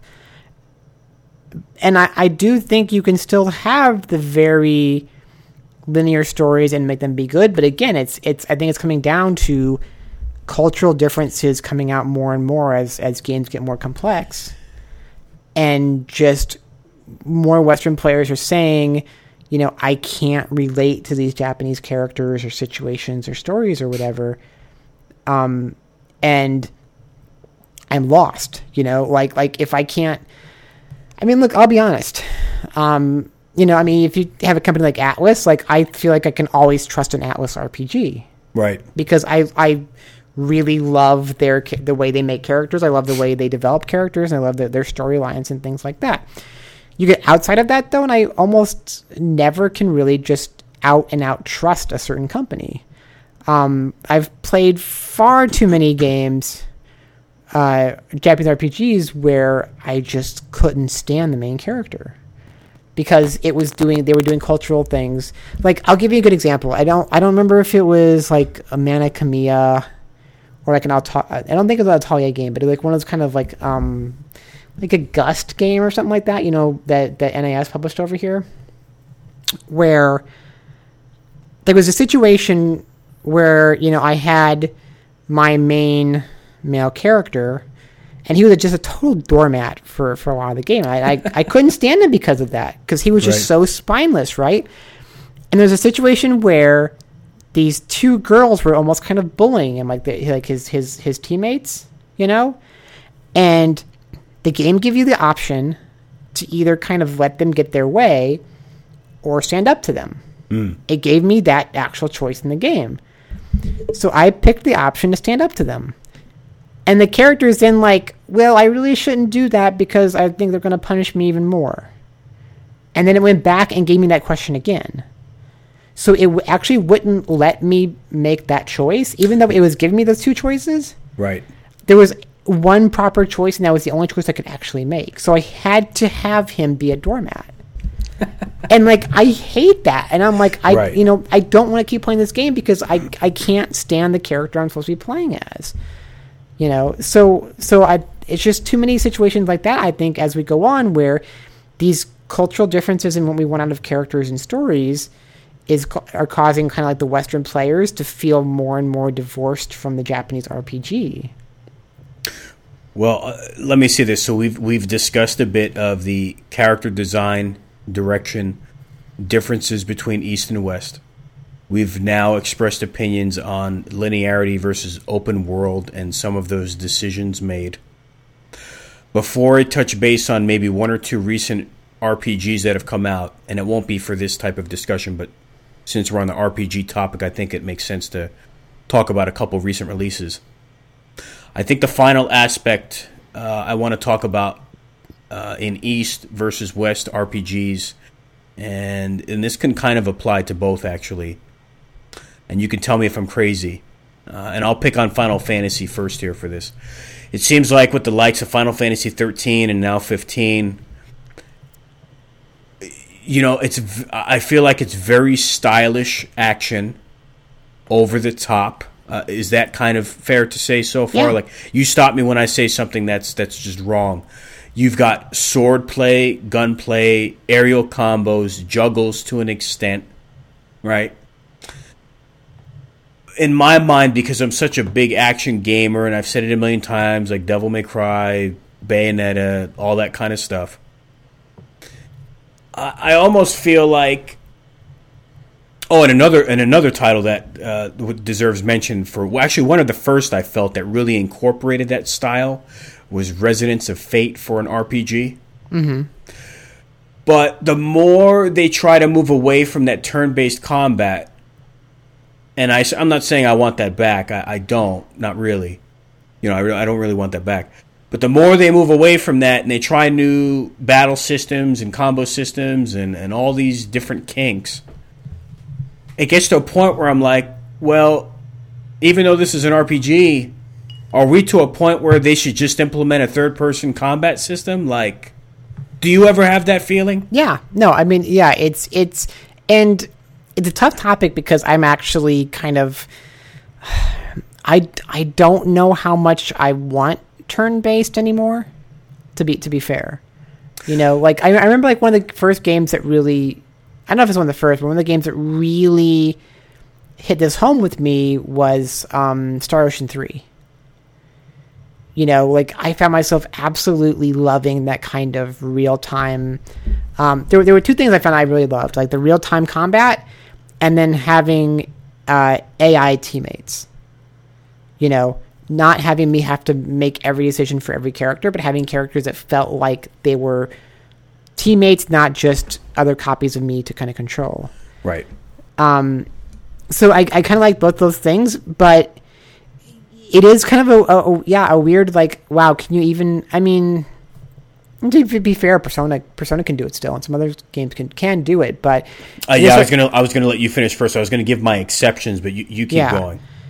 but I, I- think there are kind of some games like I mean I think I think it's harder for games for Japanese RPGs especially now to have that kind of turn-based nature you know like I, are we just finding it to be too slow at this point is that, what the problem is Uh, I would think so, or I think there's a group of people that when they see a game is turn based, like I have some friends that, as a matter of fact, because they kind of see me as the gaming guru, like they'll go out and buy a game, and like one of the first questions they'll ask me if I recommend it RPG is they're like, "Is it turn based?" That's the first thing that'll come out of their mind. Now, mind you, these aren't like these are gamers that have played for years, but we're not talking like you, you know what I'm trying to say. We're not talking elitists or or gaming historians. So I feel yeah. So I don't know. I don't really have a straight answer. I just think short answer. I think when some people see it, uh, especially in the last ten years or so, or people that are maybe of a little bit younger generation, I think they see it as antiquated. You know what I mean? Yeah, Like I think I they're kind of like I think they're kind of like, oh, why isn't this like this, or you know, whatever. Games that I feel that should still have turn based are games that were either originally like if it's a re-release of a classic, they should obviously maintain that aspect. Like I think stuff like Dragon Quest for those purists, like uh, Dragon Quest is always going to be like that for better or worse. Um, uh, for example, a re-release uh, that was great on 3DS a couple years ago, the um, uh, the Saturn Shin Megami Tensei help me out the sci-fi the cyberpunk one. oh uh uh soul hackers Yeah, so you know stuff like that, uh, and you know what? When you go play Soul Hackers, even though it's a product of its time or from that era, that actually hard, tough as nails. But that plays well, like the characters, and that feels right for you know because that's the way it was. But for modern day, yeah, I don't, I don't know. Uh, and the funny thing is, is the more they move away from it, well, obviously, if you're not turn based, well, you're you're you're trying to get real close to a real time combat system or modified, and it's like they ch- keep trying to do these tricky modifications, and and in some ways there is arguably more depth because in those combat fields, you're manipulating magic, you're giving some commands on the fly, which is a little tricky because combat's flowing at the same time. But the more they keep trying to fool with it, I'm almost like, well, isn't this almost like a Ninja Gaiden again? Well, and you know what's funny you say that? Like when you were when you were kind of introing into this, like one of the things I thought was, um, you know, if you start because you were saying like, okay, these these these fight scenes are kind of getting to be more like a Devil May Cry or right. Bayonetta or stuff like that. And isn't it funny that as that happens, then you're you're kind of like. I now expect it to play as well as a Devil May Cry. Yeah, you said it. You beat me to it. And you, and the yeah the problem is is you know when you have companies who were experts like the turn based thing, right? And then all of a sudden they decide they want to do action, like they're I think action's actually a lot harder of a of a battle system to get right. That's interesting to say, right? Because now you're seeing examples of people trying to emulate it or implement some of that stuff, and it's not turning out. yeah, and I, I, think it's far far easier to see a, a development team's weaknesses in an action system versus a turn based one, and we, when I am a player who's used to games like a Bayonetta or Devil May Cry or Ninja Gaiden or whatever like that, um, when you bring a really half-assed battle system to me in an RPG, like that turns me off so quickly. Yes, because we have experience playing uh, like someone else who's not a, an enthusiast and maybe only has that RPG to go off of, and they don't play much. It can get by them. But you're exactly right. For people like you and I that have played literally everything under the sun, you notice it right away. Yeah, and that and actually too, that's another kind of reason why, in the times that I've started to get away from Japanese RPGs, the ones that I have, that's one of the problems because I, I play a game like you know not to keep harping on it, but the, the Tales series, right? I think the Tales series' combat is horrible. and right. and yeah, and as it gets more and more actiony, I'm like these guys just don't I don't know. I mean, like I guess it was kind of always actiony, but like in the old days when it was still 2D, uh, they had like a really cool kind of of, of combat feel to it. But right. I just feel like these days, like it just it's pretty just like half-assed action. Maybe we found uh, Platinum Games' new niche. For up for, yeah. yeah. for upcoming Square Enix RPGs, it's Making handled the, by Square. Oh. They do the combat. I I'm all for that. Can you can you imagine a game like Final Fantasy 13 with like platinum level like action in it? Like oh my lord! I, it might not be you know as crazy as it sounds. It might not be that bad of an idea. Now I will be fair for those listening because there's probably some RPG purists listening and they're like, wait a minute, this you know how can you uh, you know how can you d- um, say such uh, blasphemy? the I will admit when you do turn based or pseudo turn based, and I didn't always realize this. You know, in that extra time, you technically have the ability to add depth in terms of almost like a tactical element because you're sitting there cycling through windows and screens and sub options, which may open up more opportunities than you would have in real time in an action game like Bayonetta or Devil May Cry. But once again, going back to that well, that dead horse it, it, they're looking so much like a Devil May Cry that it's like, how can this not play like it? It did, like there was that weird element in the combat system in FF15 where to heal, and here it makes sense, like in terms of going to a higher point to heal, like in getting away from the action, like that makes sense from a gamer perspective. I get it, but it's like weird. Like there's weird stuff, like you throw your sword at a higher spot, and then you like you it brings you up to that spot, and it, you know you follow it and you watch the rest of your team, and then you go back to you know on the ground and continue combat from there, and you have some options from the air, and I don't know. Like I, I just feel like I don't know what I'm trying to say. It's like instead of just giving your character the ability to double double jump up or or hide behind, and there is actually the aspect of uh, like Metal Gear hiding behind certain areas, I guess. But mm-hmm. they make it they make it much more complicated in the RPG world. Like because it's because it's not uh, an action a third person action adventure at its heart. I, I feel bad. I feel bad because I don't know if I should feel bad that the West, the strength of the Western RPG, the real time action element, has changed the JRPG so much that they're having to conform to what the rest of the world is doing to try and compete with sales. Like, I feel bad in that should they stick to their more traditional aspect and do what they do well, or do they stick to their roots and then get beat up for being antiquated and not? You know what I mean? Like, Well, yeah, that, that, that's the big question. I mean, because you know, on the Western side, right? If if a company is only going to skew their game towards Western players, well, that's a that's a huge market, right? So they have no problem. Right. If if you're a Japanese company and you decide you're only going to skew your game toward Japanese players, that's a very very small market. You know, so you either have to decide you're going to be this kind of niche company who only I think there's like three options, right? You either are a niche company who only goes after these niche players and then you collect whatever fans you might have outside, you know, Japan, you know, companies like you know, like the Hyperdimension Neptunia games or or you know, the Atelier games and stuff like that right. you decide that you're going to try to go after the Western player and just hope that Japanese players will also like what you're doing, which is kind of like for a while like, what Capcom did, right? You know, Right. um, or you have to be somebody that really has your own style and your own thing going for you that kind of transcends, you know, both those markets.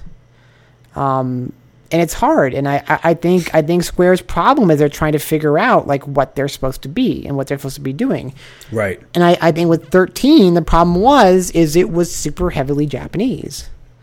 You know, um, whereas I think like 12, 12 I think was a really really interesting game that kind of was its own thing, and was appealing to all sides. But then, you know, whether because of sales or internal strife or whatever, you know, Square Enix kind of backed away from that that direction.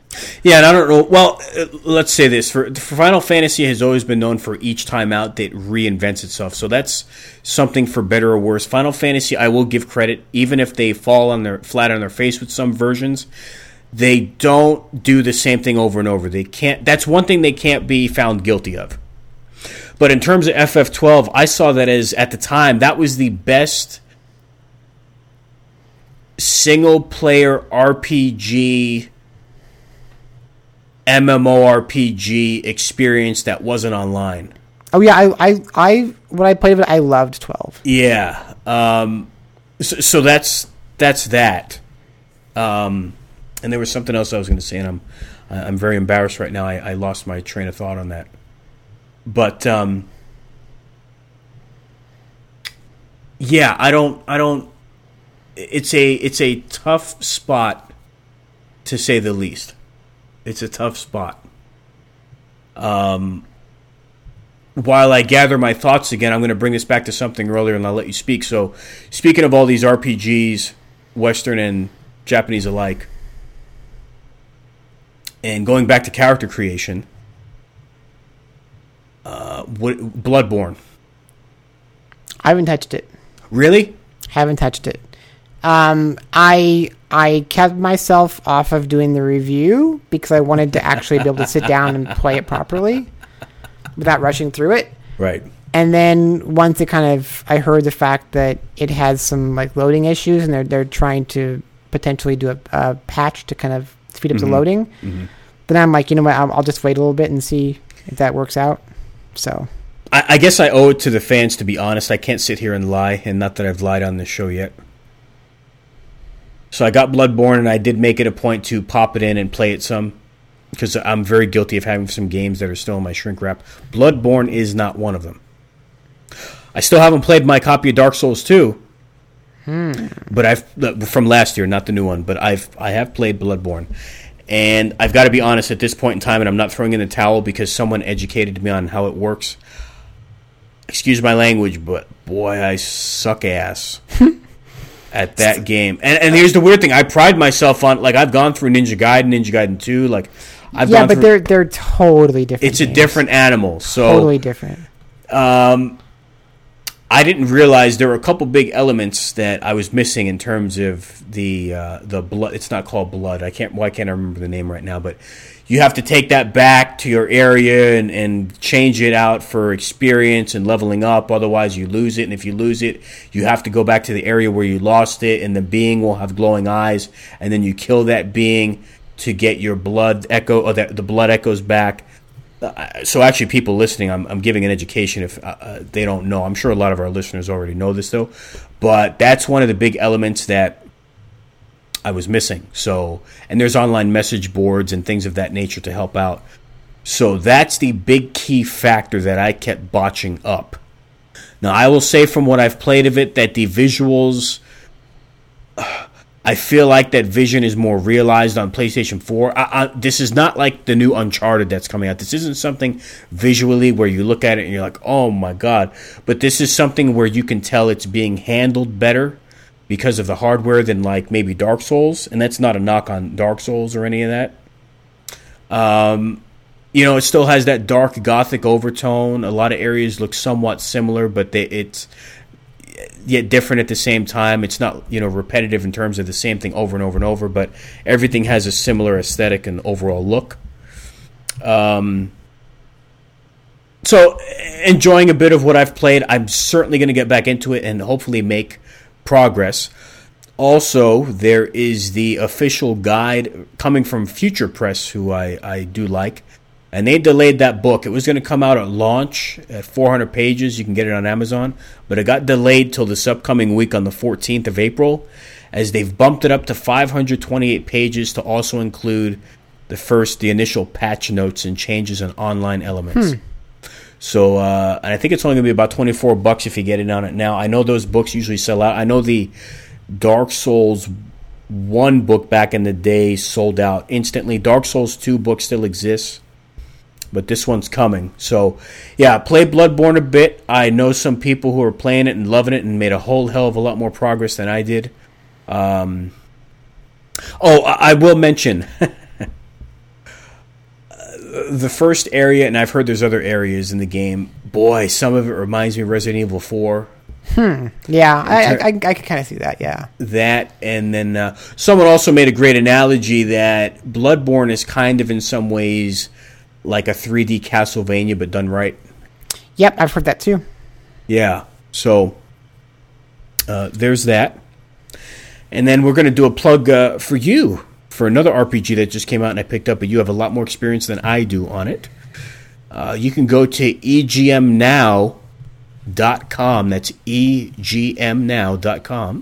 and check out Shidoshi's latest review on Xenoblade Chronicles 3D ah, yes. for new 3DS. Yep.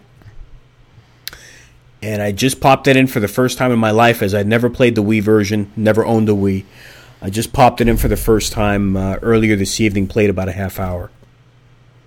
And, uh, looks great. Looks great for a 3DS title. You know, uh, in that respect, I'm pleased. It it seems like an epic, like a, you know, uh, very high quality RPG. I have heard some people online say that they felt there was a bit of a downgrade from the Wii version, and some people. Yeah, which I mean, yeah, there there definitely was. You know, but it's. But running on like a portable, it's actually yeah. I, I, think for I'm speaking for 3DS, and I'll be fair to those Vita lovers out there. You know, you don't get that resolution or that look, but for what we're talking about on 3DS architecture, and this is obviously only for new 3DS, which does have a spruced up CPU. Excuse me, I thought it looked great. Yeah, and I mean, and like, let's be fair. Um, the the Wii version was like you know like what 480p, so it, it's not like you're going from this 1080p kind of HD game down to this tiny resolution right. starved right. you know 3DS version. Right. Um, so yeah, I, I think for what it is, it's it's actually pretty impressive for the system and I think this can be a much easier way for people to to play the game finally. And right. in some weird ways, that game did kind of remind me of uh, Final Fantasy twelve. Uh, it's so funny you say that because I thought the same thing in terms of like the character models and the art direction. It's got them. that kind of like that. The visual style is kind of the same. It's it's got that weird it's it's kind of, but not really. An you and I are on the same wavelength on this, and I'm yeah. so happy you brought that up because, yeah. So on that, totally agree. If I didn't know any better, I would have thought maybe some of the artists or and what have you from FF12 worked on that aspect of this game. Right. But I don't believe that's the case because I believe this is the team that did um, Xenosaga Yeah, it, it wasn't it. I, as far as I know, it was not any kind of really crossover. So it just had it had just like this kind of weird. But a lot of those people, I think the team. I'm talking development. no, no, no. wise, I'm. I'm sorry. I'm, I mean crossover with Final Fantasy twelve. Oh, right, right, right, right, Yeah, right, right. it But just kind of yeah. It has it- this kind of weird like it's it seems like it could be a sibling, but it's really not. Yeah, right. But totally has that look to, to Yeah. you and I. Now, where I drew a blank earlier and I lost my train of thought, this actually reminded me because the positive thing I was going to say on RPGs and JRPGs is not to be a total downer. I just got done watching the new Japanese trailer, actually got dissected on IGN, where they go through it like second by second and what they see and speculate. The latest Xenoblade Chronicles X for Wii U. That's looking really good. Uh, really clean looking color palette looks good. They showed a lot more of the stuff in terms of the transformations of the vehicles from, um, or excuse me, from mech to like vehicle to even some water aspect, like you know different terrain, uh, easily transforming on the fly to get from point A to point B. Now the funny thing is, is the it's weird where we just got done saying Xenoblade Chronicles 3D for 3DS, which was originally on Wii, has a little bit of that FF12 look in terms of the characters and stuff. Mm-hmm. Xenoblade Chronicles X totally to me has a Xenosaga look on steroids.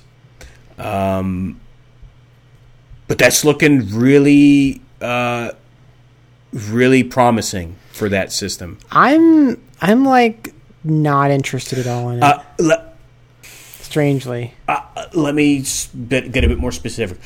I think for your like Robotech, Macross, anime fans of like 80s, early 90s, with those mech, you know, like robot dreams, like to, to play with something like that at home and interact with it. Xenoblade Chronicles X seems like it could fit that bill. oh yeah, no, I totally understand that. I Yeah. think I think my problem is I don't I don't like giant robots in my RPGs. And you know, I mean, there there have been a few times when I do give exceptions to that, but but like, I, I watch like the video of like you flying around the giant robot and stuff, and that just doesn't interest me in the least. Uh, d- uh, you ready for this? There was a pink one. There was a pink one. This there was. That's not. I'm not that easy, Anthony. That's not how. No, it but hey. I'm gonna send you. I'm gonna send you some. I'll send you some stuff later. You're like it's pink tech. You're gonna love it. Uh, it remi- You know what? It reminded me when I saw the pink, because I'm so one dimensional. It reminded me of the one from Virtualon. Ah, yeah.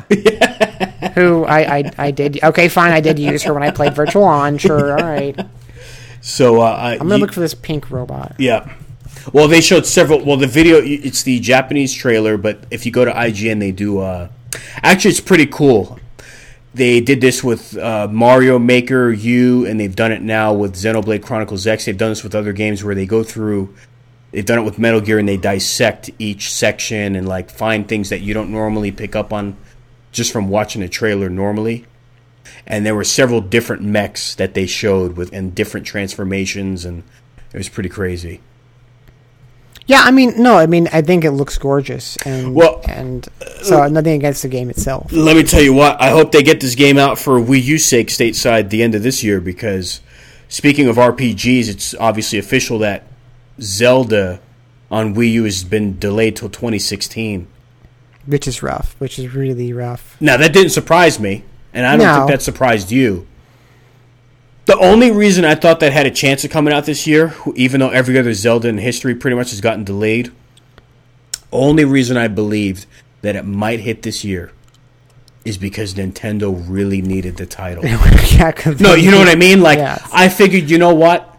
Maybe they've got everyone working on this thing 24 7 and they are really going to hit the mark on this because Wii U really needs this holiday, you know, to stay, you know, to stay in it for a bit more. So that aspect did surprise me with the delay. Like, if Nintendo was doing gangbusters and they were like number one or a close second, that delay wouldn't have surprised me one bit. But in the spot that they're in, and you figure all that money and time is going into this development, and they need it, that surprised me a bit that they're not making 2015 on that. Yeah.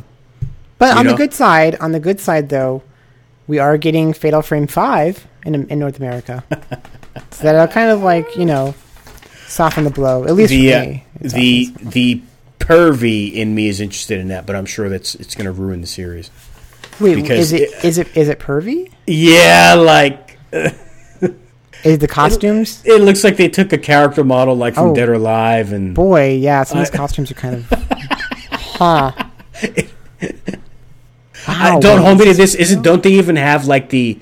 Uh, and I could be nuts. Like, don't they have like the water effect, like the clothing getting wet? yeah, and I? I, I do think they. I do think I have seen that. hmm. Yep. Look at there. There's there's her. There's her school uniform all wet. Look at that. Yeah. Oh, Japan. It seems like they could do one or two things right now. That's that's one of them. Uh, what else we got on tap here? So I think we did pretty well on the RPG topic. If you don't mind patting ourselves on the back. Before we get into some lighter, more lighthearted topics again, uh, another serious one on the table that we've already discussed a bit. Maybe we'll just discuss it a little bit more. Is the whole Konami Hideo Kojima issue? I Which even. I, I think at this point, I, I really think at this point, like you can't say it's it's. I mean, it has to be real, you know. I mean, because Right. I, I think I think we're at the we've reached the. I mean, I know people were saying that at first, right? Right. Because everybody knows how much Kojima loves to do stuff like this, right. but you were getting to a point where okay, you're actually legitimately. You know, putting potential shareholders in a weird place Yes. um, you're you're doing things that could actually harm the your brand and stuff if this Right. is just a joke. So I think there's no way at this point to to still even consider that this would be anything but but serious. That is my exact mindset on that. Uh, when it comes down to losing money, company image, and things of that, uh, while those are very dry and unfun topics to think about or discuss in the realm of gaming, once you're affecting dollars, there's no way this can't be real. Right. Uh, the the craziest thing, not to really out anyone, but this is wide out open on Twitter, so this isn't uh, any secret. You saw the one uh, singer, the one that's Donna Burke, who's saying that what I believe the MGS3 theme, uh, the upcoming MGS5, the Sins of the Father theme, which which sounds awesome, by the way, pretty much confirming his firing. Mm-hmm. Well, and I say firing is crazy because it was never really said in that manage uh, in that uh, way originally, and I'm hesitating here as I'm fumbling as I bring this up. So, for example, let's just spit it out. Donna Burke a couple days ago on Twitter said, um, "Yes, don't throw away the Kojima team's work over the last five years because upper management fired a genius."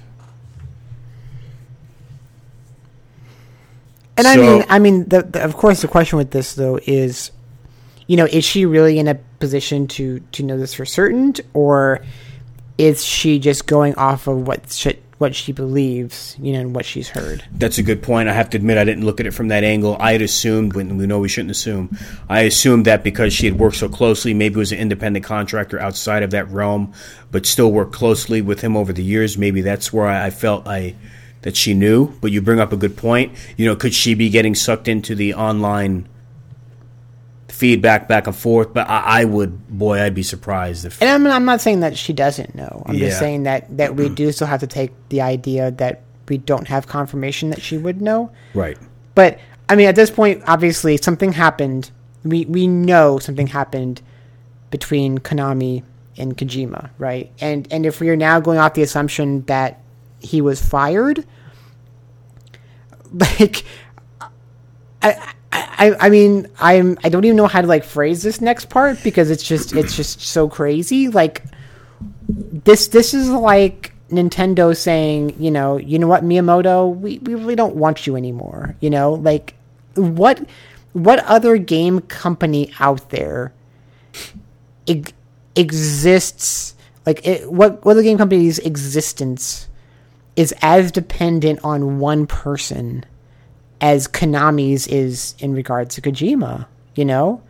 Like I mean, is there any other game company out there that could lose one person and just be in in have their entire game side just crumble.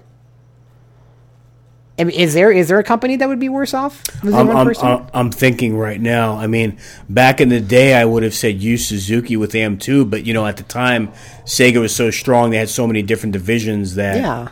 you know, and obviously, even though he doesn't do much, if anything, with them anymore, I mean, Sega is such a shell of its former self that it doesn't matter at this point. But, um, yeah, because you know they had like Yuji Naka and all the different divisions, and I mean, even Nintendo, even Nintendo with Miyamoto, right?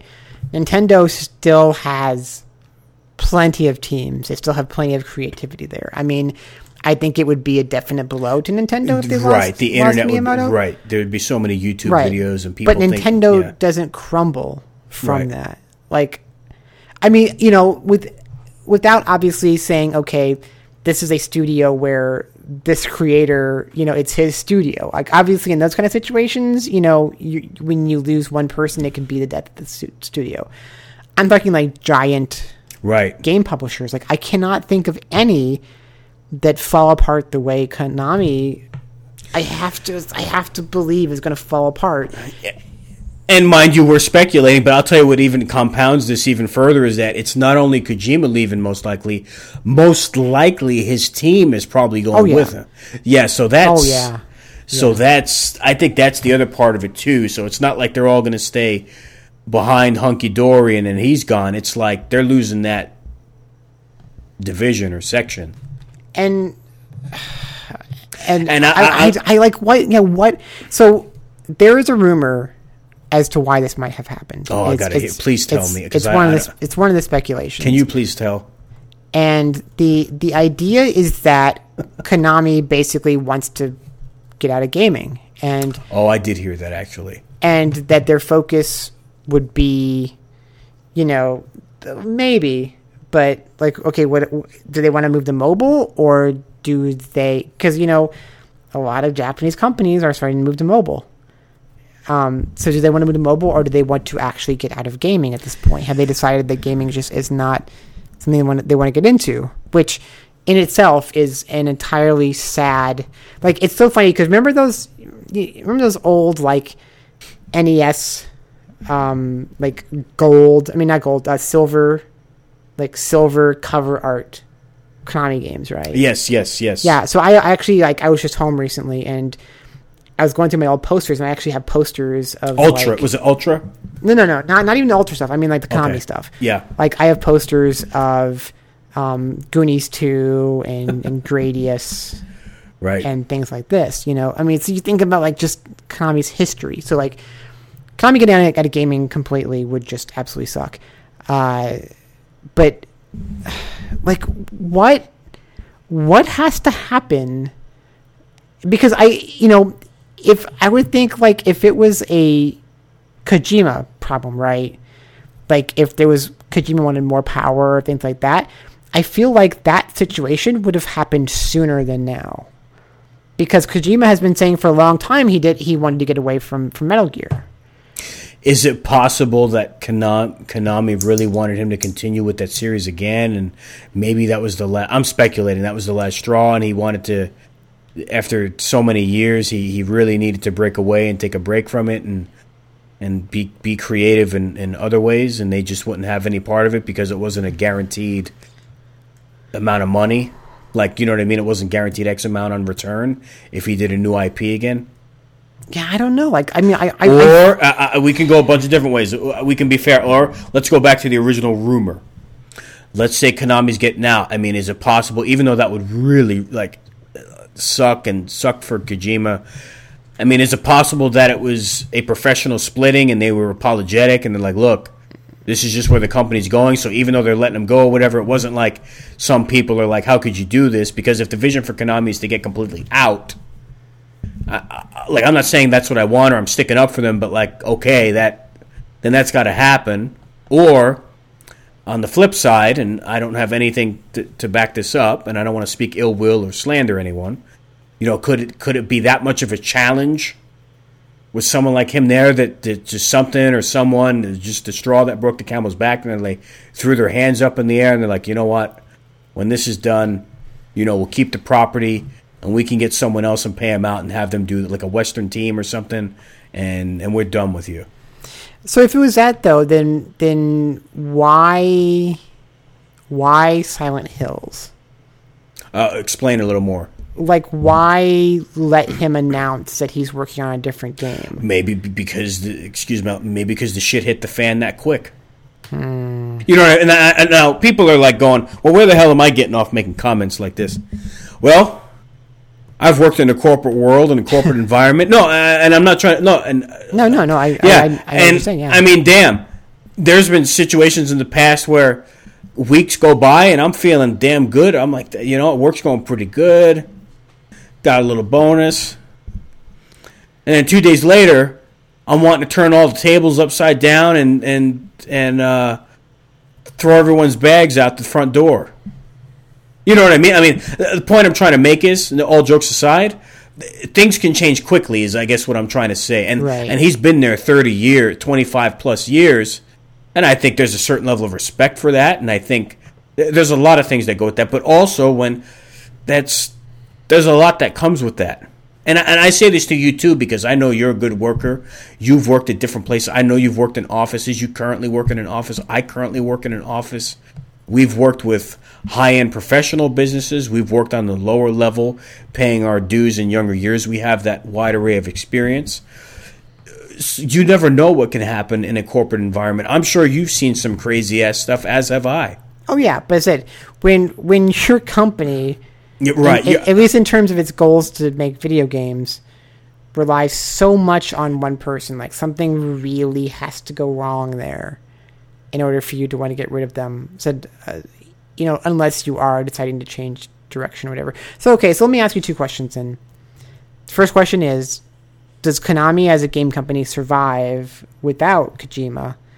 And the second question is Do you play the first non Kojima Metal Gear game that comes out? Whether I believe this in my heart fully or, or, not, I'm going to say yes and yes, but I'm going to explain the first yes. Okay, so like does does Konami survive? So let's okay, let's do make believe. Let's say tomorrow morning I wake up and they thrust me in Konami and like, guess what? You get your dream job. You hear Konami. We got Metal Gear. Oh, but here's the catch: no more Kojima. They're gone. So sorry, but you got to figure it out. So let's say my back is against the wall and I know this ship is going, this plane is nose diving.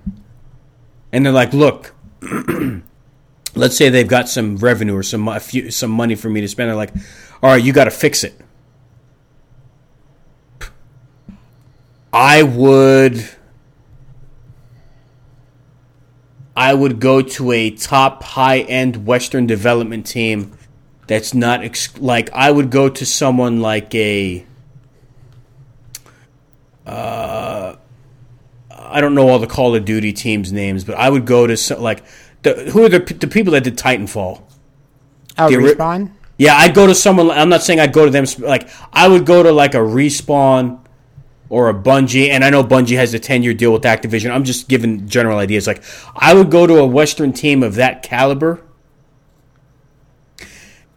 And I'd have a conversation with them and go, look, this is I'm mind you, I'm putting myself in the position where like the gun is to my head, and they're like, "Look, they're like, look, Anthony, you got to you got to fix this. We don't give a shit what you got to do. You think you're so smart, you, you know games or whatever. Okay." So I would go to a west a top Western team, even though this is devil talk. Like even though this is like my worst nightmare, mm-hmm. I'd go to a talented team, someone who's at the forefront of 3D development, and I don't want to sound like a backstabber because I love Metal Gear the way it is.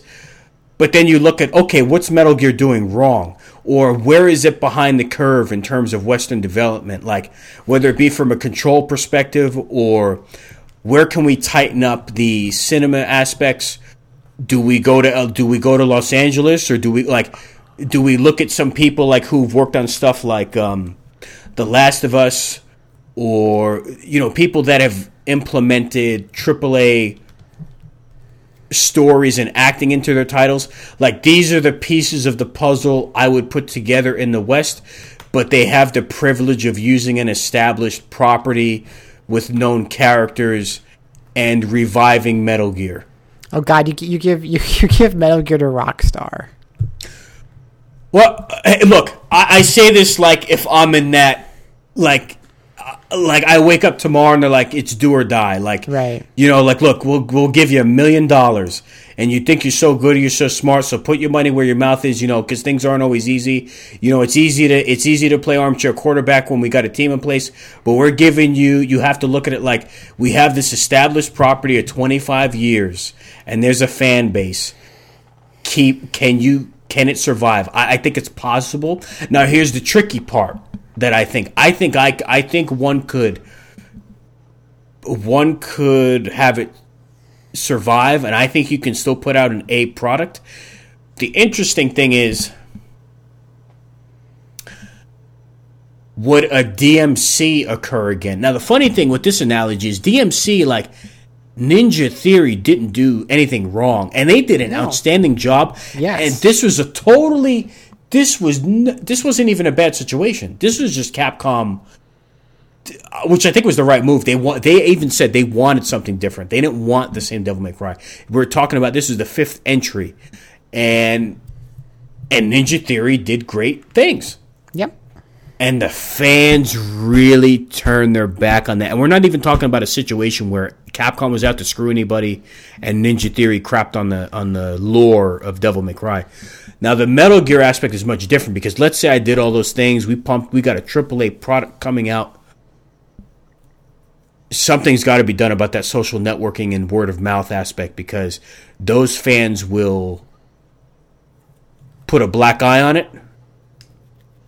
But here's the other flip side. You know, do you work against those people? So, like, look, let's say I'm in that spot and I know those Konami enthusiasts, which I would be one, but like, those loyalists are going to be cursing you and how dare you take Kojima's game? It's a Hideo Kojima game at 25 years. It's trash now, even though we know this is an A plus game. I would market it to you, you, uh, all your other military enthusiasts in the West. That's it. That's Call of Duty, Destiny, uh, Battlefield. All those people. Those are the people I'm hitting up. Those are the people I'm hitting up. But I I'm mean, talking. because I mean, like, like, let's seriously, Anthony, would would you, as who you are, not not putting yourself in the position of Konami, you as who you are, would you want to play a non Kojima Metal Gear game? Because let's, let's be fair. Let's Uh, be the fair the again, only. Oh, oh, okay, okay. I, I got my uh, no. Short answer, no. The only exception, I got my dream already, even though people didn't agree. I would have always wanted to play Metal Gear. If I had to pick someone else's eyes, it would have been Capcom, and I got my wish kind of because Platinum did it, and that was Right, the old right. Capcom team. Yeah, so But, I got mean, my I mean, wish. Yeah, because let's let's be fair. If as much as Kojima is is Konami, Kojima is Metal Gear. Like I also don't know if there's very many games out there that are so built upon one creative mind and one you know one over overarching person. You got me thinking now, boy. There's some other things I could say that I really I know what I'd do, but keep going. that that I I you know Metal Gear is Kojima. Kojima I- is right. Metal Gear. So like Right. I just I I the, the problem with I think I, I don't I don't know that Konami survives this, and the reason being is they have I don't know willingly or unwillingly gotten themselves to a point where they are the Metal Gear company. I tell you what, Shidoshi, honestly, and I know I I wasn't really joking with my theory if I was Konami. Like, if it's do or die in this, I- I honestly, that's the route they have to go. Because I mean, There is no Japanese. Oh, there's something else I want to say too, and I don't know how this affects it, but I don't even know if I. Huh. Okay, I, I can say this because this was rumor. This hasn't been confirmed. Uh, this was on NeoGaf, so and they denied it. What if there was a Metal Gear Rising two in place? What happens to that? Does plat does Platinum keep that and keep working on? it? Yeah, I would. know. I, I think that still exists. I don't think that goes anywhere. Like I, Right. I don't I don't think that's a, a, a big deal. Um, you know the game the game I think that that now does not exist anymore is, is Silent Hills. You know, I, I that That is a tough pill to swallow because the demo was so good. And it's funny because I said on Twitter the fact that I never really wanted to see Konami, uh, Kojima make a Silent Hill game, and now I'm really disappointed that I'm never going to see Kojima make a Silent Hill game. You know, like I I I didn't want that, but Right, once I knew I was getting it, then I was really curious to see what it was, and now I kind of hate the fact I'm not going to get it. I agree, But- and I think that demo really. Eh, I, I would say, and this isn't hyperbole, that Silent Hills demo goes down as one of the greatest gaming demos of all time. yeah, it's it's it's pretty awesome. You know, for um, what a demo's supposed to do, and yeah, But okay, so so like I was saying, what I was going to say was that that Konami has gotten themselves to a point where they have basically killed all their franchises. I mean, they they made what seems to have been their best shot at Castlevania. uh, that one hurt me. Mo- yeah, Igarashi's not even there anymore. Yeah, I mean, because they so they got they got they got one decent attempt at kind of remaking Castlevania, but then they they blew it on the second game, right? Um, they have pretty much killed Contra at this point. I mean, you could Oh, potentially yeah. bring it back, but it's Yeah. it's it's kind of dead. And then they've got Perfect Eleven Soccer, which is a thing. And now EA, especially in the West, because of licensing and stuff, like that's even changed a bit because now FIFA is kind of carrying the torch right again. yeah they they completely completely blew the whole Bemani thing like when that blew up between rock band and guitar hero and everything they did they they were there first you know they didn't kick off that whole push and then they they didn't know what to do with it when they had a chance to do something with it and then name me name me any other Konami game at this point that still exists No, I, can't. I mean, outside know? of those odd collections you'll get in Japan sometimes or re-releases, no, I really can't. So I mean, they they have done nothing with their entire back catalog. They've done nothing with their library. They are at this point the Metal Gear company, and that's all they have that people know them for. The one that hurts me, I know you wanted Silent Hills. The game that I wanted to see was Zone of the Enders three. Yep. Which was supposed which was supposedly coming too. So I guess I'm just gonna have to really put all my cards in on uh, Xenoblade Chronicles X. so where does um where does Kojima end up? You ready to punch me? I talked about this with someone. Okay. and if you if you say Nintendo, I swear to God, No, no, it's I probably worse. swear to God. There, people are gonna wish that I say Nintendo, and I'm gonna give an honest. Okay, and I'll tell you why I'm doing this. Uh, this is not what I want. When Shidoshi asks me these questions, I'm not speaking from the heart of what I want. I'm speaking from the aspect. Okay, if I'm in Vegas, we're in Vegas right now, Right. and there's money on the line, and you're going. Where's he going? Million bucks. He's going to a Western development team. Oh yeah, I, I think I think that's Uh, pretty. oh, so. I need to get more specific. I'm gonna say. Um, Active Activision publishes Call of Duty. Mm-hmm.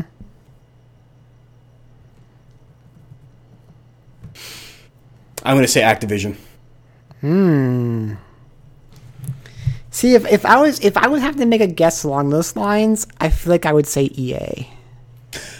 Uh, that would be number two, probably, but I'm still gonna say Activision. I feel I feel like what happens is I think I think what happens first is he doesn't go anywhere. He makes a deal Mm-hmm. Like a Tango GameWorks type deal. yeah, like he kind of sets his own studio up Right. and he makes an exclusivity deal where that company really gives him the funding to get set up and get going again and everything. Um, the big question, like my my heart says Sony, but my brain says Microsoft. Like, because we we know Microsoft's the kind of company that's willing to just just I don't know out why. don't know why Microsoft's not on my brain when I think him. That's Because I, I mean, because they're the not kind a of bad company guess. that is willing to put out stupid, stupid amounts of money for stuff, right? And is there again, like other than let's say Miyamoto or Nintendo going third party or whatever, like is there a bigger fish you could snag right now than having Hideo Kojima's first independent game. Right? Well, Like, that would be huge. with that logic, I would love to see him go Sony then. Yeah, you know what I mean. To Japanese, said, co- but Yeah, I think Sony is the more sensible place he ends up, but I absolutely positively can see Microsoft just putting out stupid money to to get him to come make this big new exclusive Xbox One game. couldn't they do it's like a coming home party because his first title was on the MSX, right? That was the Microsoft X. Yeah. Yeah, there's, there's your story right there, coming full circle. So I, I mean, like, okay, so and so here's a question too, and I think this gets really interesting. Do do we? I don't know. Okay, here's here's a problem. So, I guess it depends on what his connection with Konami still is by that point. Because I was going to ask, like, do we see him come out and announce something at E3? Because I feel like that Before would be, Metal Gear comes out in September, yeah. like to say, "Hey, I'm going to be doing this, guys," Yeah, and yeah. Uh, uh, I'm going to say no. Or, or do we even see him just come out and just kind of like make a wink, a wink? You know, like I, Well, he's so cagey and so okay, cryptic that he is the type of person that he could come out like a, with an article or clothing or something that nobody picks up on right away, Right, right, during the Konami press conference, and there's an illusion or hint there. Well, but the, the thing is, like, like you're not going to see him with Konami anymore at this point, though, because I mean, you read like all the information that's come out about how he's banned from talking about Metal Gear. He's not Oh, he- doing any. oh, I didn't realize that part. Yeah, like, like, his podcast was killed. Why can't he even talk? Why can't he even He- talk about Metal He's Gear? not allowed anymore to do any kind of, from my understanding, like any kind of like press for for I Metal know, Gear. like I knew the whole social networking aspect and all that crud. Yeah, like I- the I- I email think- stuff. But I can't. That's cr- like, why would? And I mean, I mean, Like, what are they afraid of with that? Like, don't you need that guy to kind of like? You got to figure. Look, even though he, and I'm speculating. Like, let's say he wants to curse that company out and curse everybody out there. Like with Metal Gear and under contract and the work he put in, wouldn't you think that he would still speak of that in a positive light on the way out? Like, why Yeah, wouldn't of you? course, because yeah, because it's it's. I mean, it's his game. yeah, why know. wouldn't you want him on, even though it's the last push? Like, wow, I can't figure that out. But yeah, I mean, like that's that's what I believe. What they were saying is at this point that Yeah, like, and I think they, you may be right because I can't skimmed do- it. Yeah. yeah they can't do any kind of uh, and I mean like you know his his name's been pulled from all the Metal Gear stuff and all the that- that's Zone, the- Zoe yeah, stuff I and like that. And, every comment, the people are you can guess this. They're taking those images and they're putting his name right back in. I mean, it is endless. yeah, it's it's it's dumb. But yeah, so I mean like at this point you, you're you're not going to see Ko- Kojima come out for anything um, Konami related anymore. So I I do think at E3, even if it's just like you know okay Microsoft or Sony right, like at at their at their press conference. Just Hmm. randomly, like Kojima just walks out and like winks and then walks back in the back. Yeah, like he's going to that, be you doing know? something with them. Right, right. I I- so I I I, I don't know. Like I said, I don't know what um his contract at this point because if if he is technically fired and he's just finishing the game up, you know Right. that that's all he's left on to do. Then I do wonder if he is allowed to kind of do that kind of stuff. So if I said if I was a company that's trying to snag him, I would absolutely want him to be at E3 because that just Let- creates kind of this weird excitement. Let me ask you this: This is. Uh, do you think Kojima is the type of guy because you know Metal Gear Solid Five is probably going to be a huge title and there's going to be so many Easter eggs? Do you think he'll stick something in there that'll be tough to find for a while? That's something like cryptic or alluding to this situation in there? Um, well, I mean, I don't think it would allude to like a new game because I, I No, doubt, I'm not, but or yeah, I don't know, like no. maybe a little code message or Right. s- something weird about this whole situation. Like even I feel if like it's I feel like he's the kind of person who would, yeah, I think so too. you know, and make it make it cryptic enough that nobody can actually say, you know, Right.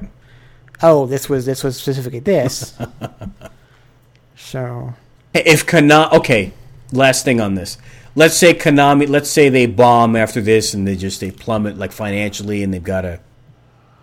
Do you think they sell off those properties, or do you like what do you think happens with all their assets and properties, like Metal Gear and Zone of the Enders and I think Metal Gear Six is a mobile phone game. Oh no. Yes. Can't wait to touch through Snake's new adventure. Swipe, swipe down to hide in the box. Swipe up to shoot somebody in the neck with the tranquilizer dart. It's going to be amazing. Mm. I don't even know what to say.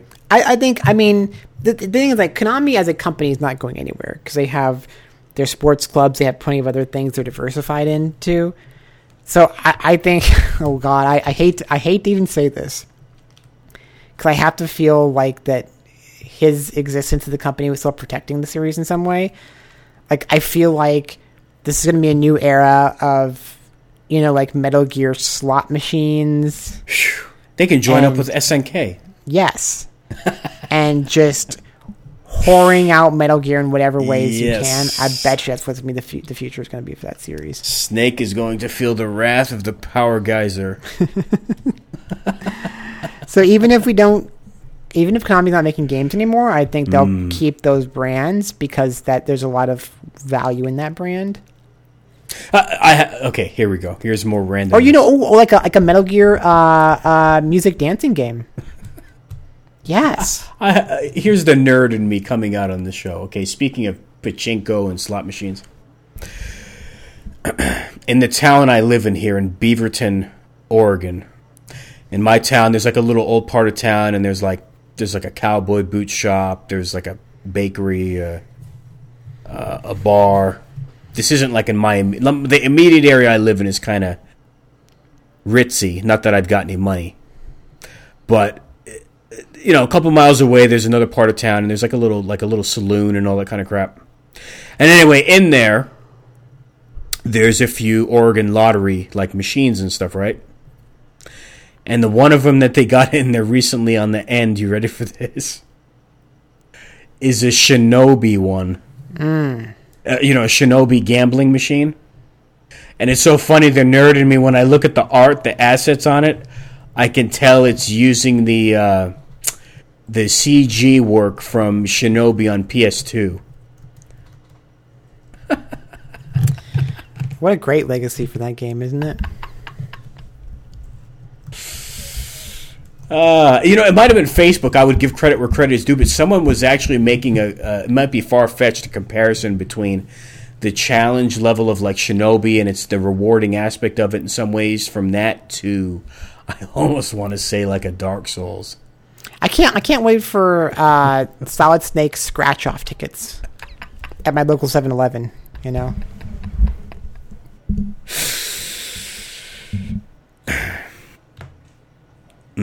You pick you picking up MGS five when it hits? I so I am, but the thing is, is like I haven't played three or four yet. Yeah, they're those are both excellent uh, titles. But I do have the the remastered collection.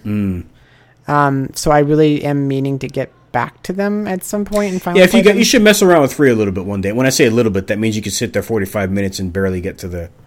the, yeah, the problem is like I, I I did try playing three at some point, but like it just felt so weird to me The at controls. the beginning. Yeah, and stuff that like I kind of just didn't give it much time. Dude, now I haven't played it in years, so like if I touch the controller now, I'd be terrible because I've forgotten it. But the controls in MGS4 were very overhauled, much overhauled. You know what I mean? More modernized at the time, and um, that was an excellent game as well. Some of the, I swear, I'm not, and this is not an exaggeration.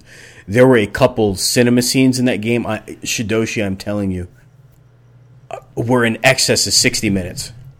I have heard that yeah, it gets just a little bit crazy at some points. The ending of that game, if I remember correctly, the last chapter was well over an hour. yeah. But um, Yeah, may, maybe now he can finally go and live his dream of being a movie director. hey, wouldn't that be something? Could you imagine if he left the industry and just went to Hollywood? Yeah, That'd be something, huh?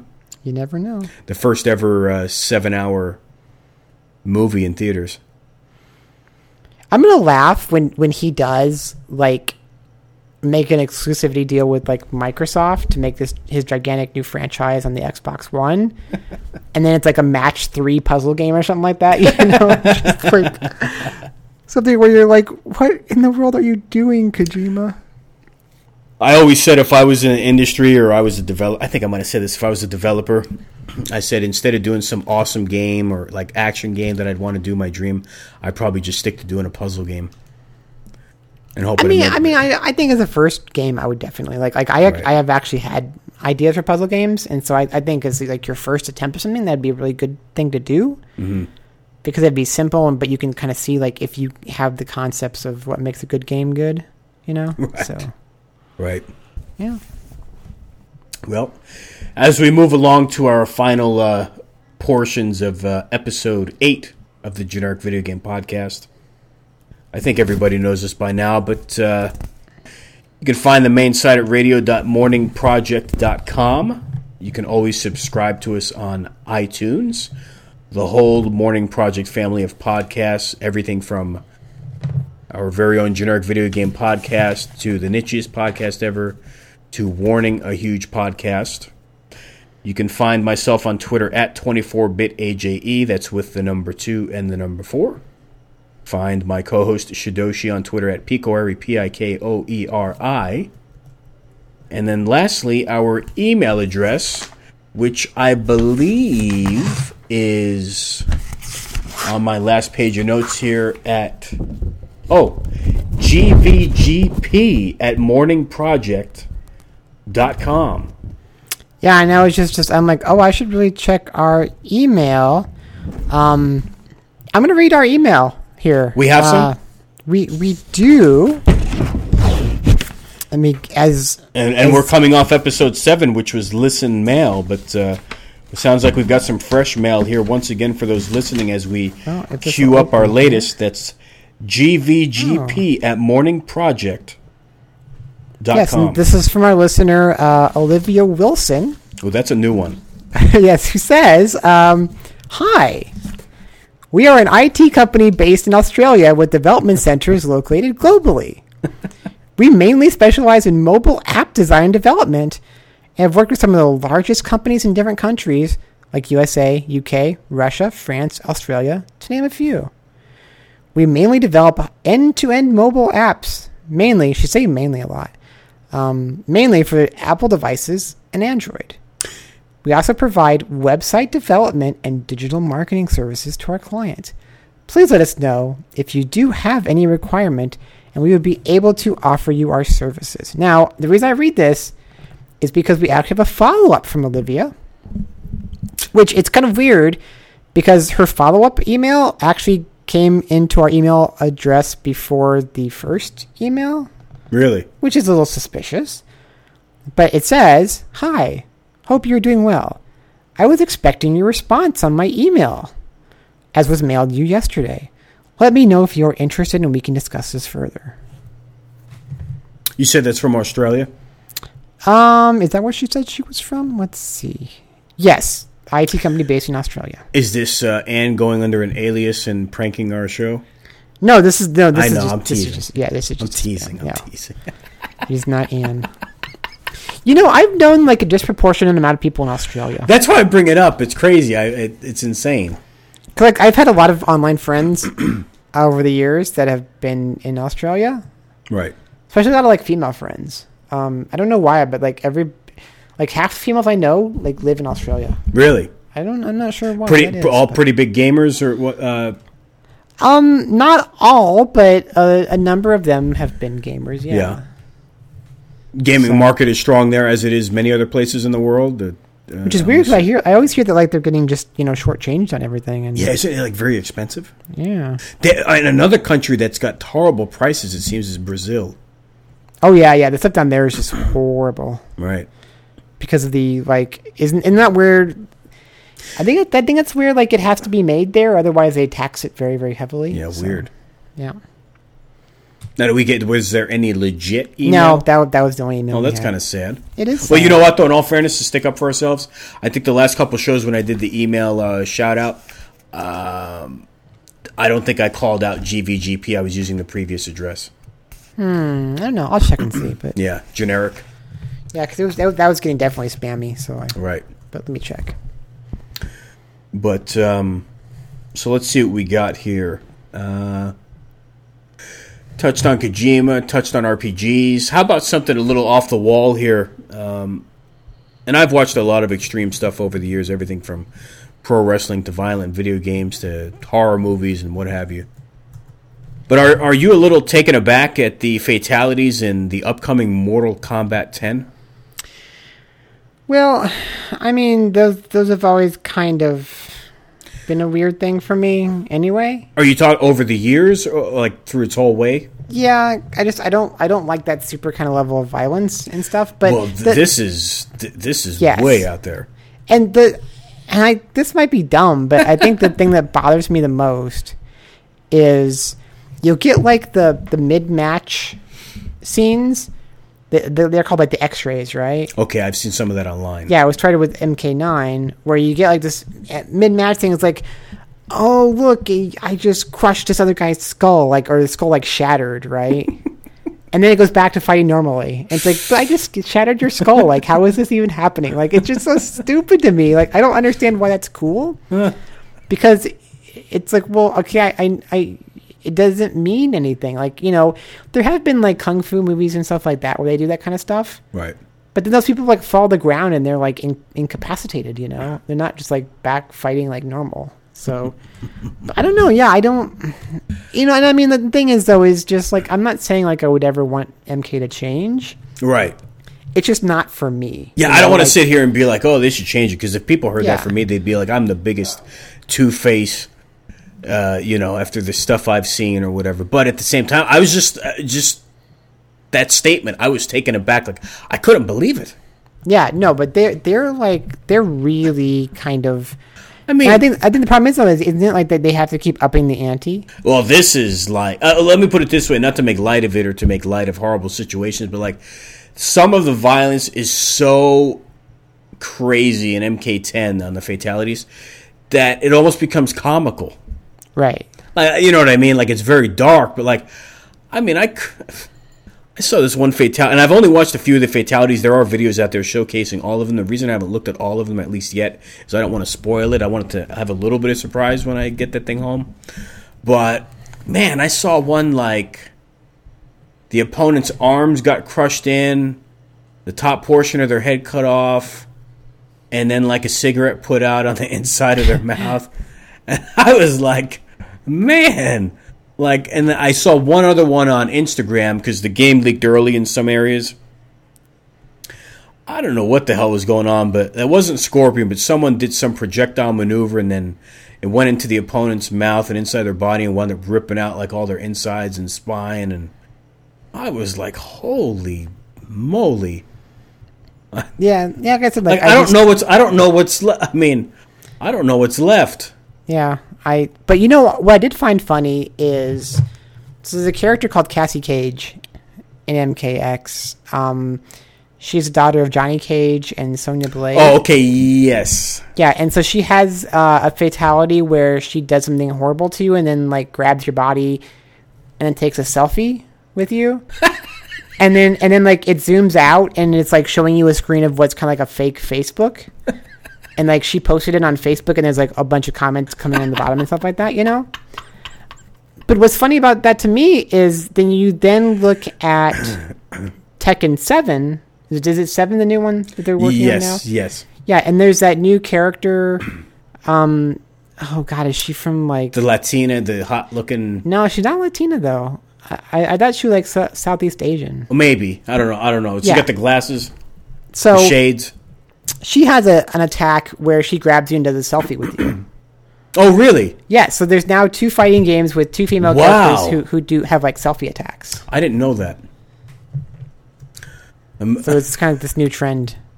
there was something else I wanted to say about MK, and I can't remember now. But it was. Uh, I mean, Jesus. Yeah, no, but yeah, it's they're they're they're really like crazy and over the top, and I, you know, like I said, you know, if that's what you're kind of into, that's that's cool, that's your thing, but it is just, I don't know. it's insane. I mean, I, I it's. Uh, Could you imagine? Could you imagine? And obviously, because of the visual quality and where we are with the you know today's visuals, but like, could you imagine being that put in front of the Senate in 1990? Oh god, yeah. It's it's so funny. It's so funny how to look back and like what people were complaining about back then. Oh, You know. And it's just like that. It that's such comical violence compared to like what we have now. right. Yeah, I mean, I mean, remember remember when Doom was like a like a super huge like horrible thing? Yeah, and, and people. I mean, there are few like didn't a couple people kill each other and you know kids doing stupid stuff and Right. getting influenced and and uh, I, I would argue that yeah. Look, I mean, you look at it; it's still the enemies and stuff are sprite based, and it's obviously really primitive. But you know, it still does have a lot of. Um, demonic imagery the the one But- big but- but the big flaw fair- though the be- big flaw i think i know what you're going to say the big flaw with people is though they think like you're the devil or some demon or whatever Right. you're ridding Yeah. y- yeah so i mean that's the funny thing but You were uh, killing demons. Like right. like like if you had changed that to where like your main character was a Christian and he had like holy weapons and stuff like that, like that would have been a huge seller in the Christian community, I bet you. go so. go by hexen Yes.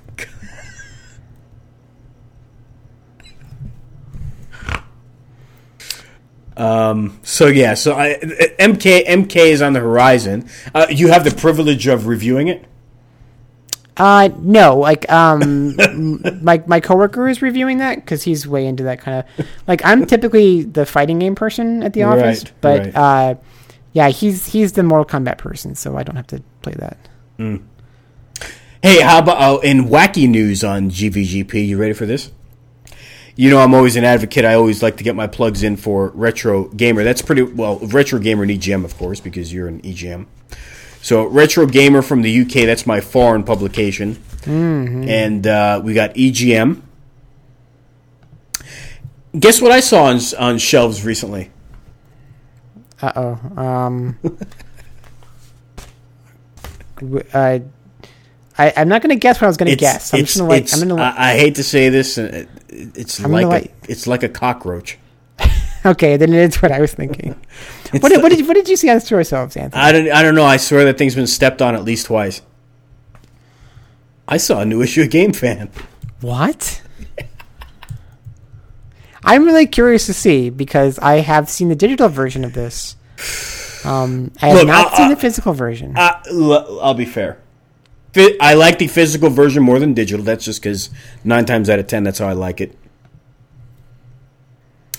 And ironically, how the Game Fan relaunch in 2010 was of an oversized, comparable to Rolling Stone size, but Yes. high paper quality. As much as that was cut, trying to buck the trend of standard size publications, especially at the time, this one's kind of doing the opposite and it's not traditional size, but it is smaller. It's not as small as Mega Fan, the original Mega, the first issue of Mega Fan. For those few that remember listening, it's bigger than that, but I'd say like similar to like a National Geographic size. The the shape is a little more, it's a little bit different than that, but like somewhere in that realm to get a visual for those that haven't seen it.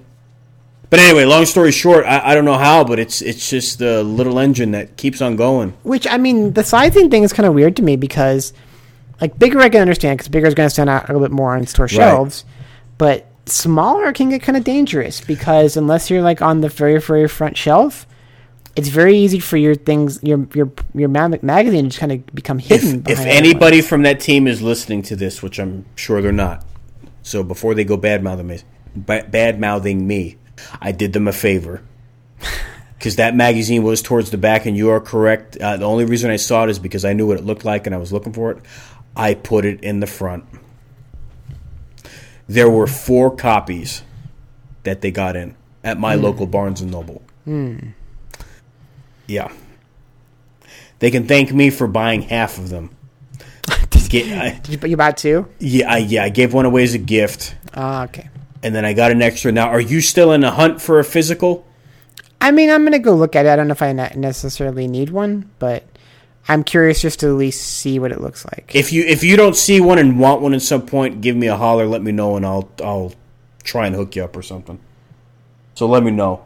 But I, I do know there's at least another issue in the works I was seeing online.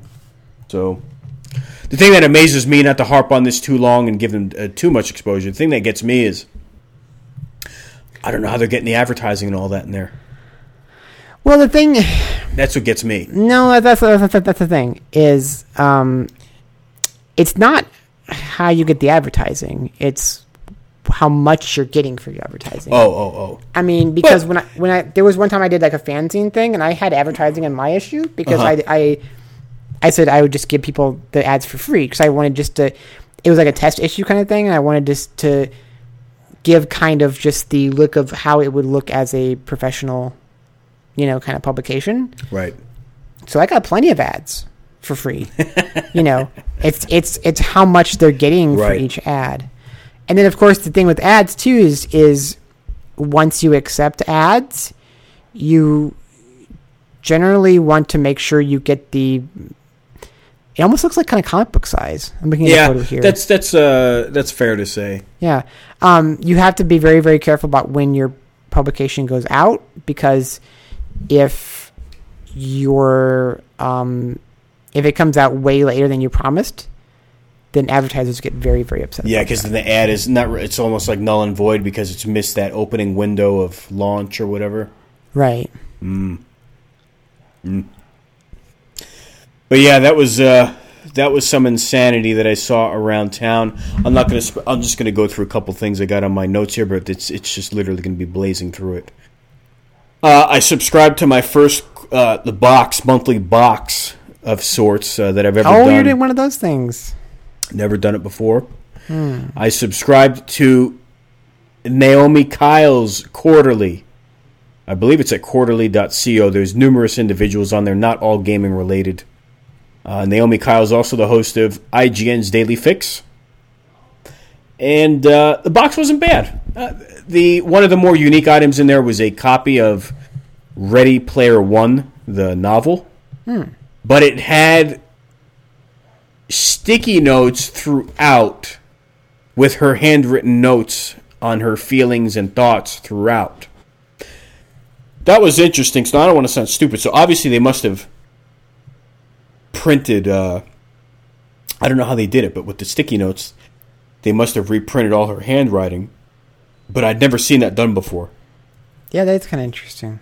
because I've actually seen some insider stuff outside of this, like marketing wise for gaming and stuff through people I know. Like I've seen catalogs like with tchotchkes or trinkets, whatever term you want to use, and I've seen a lot of similar stuff as to what we see in stores, like kind of behind the scenes or how it gets from point A to point B. But I'd never seen that done in particular. Uh, nonetheless, also in that box was uh, an autograph photo of her, uh, which was phenomenal uh, for me. Uh, uh, uh, ha ha. Uh, then they had a, there was a nice print, an exclusive piece of art from Destiny. There was also a eight gig memory stick with a Star Wars character on it. I actually gave that away as a little gift. I actually gave that to Neil's daughter.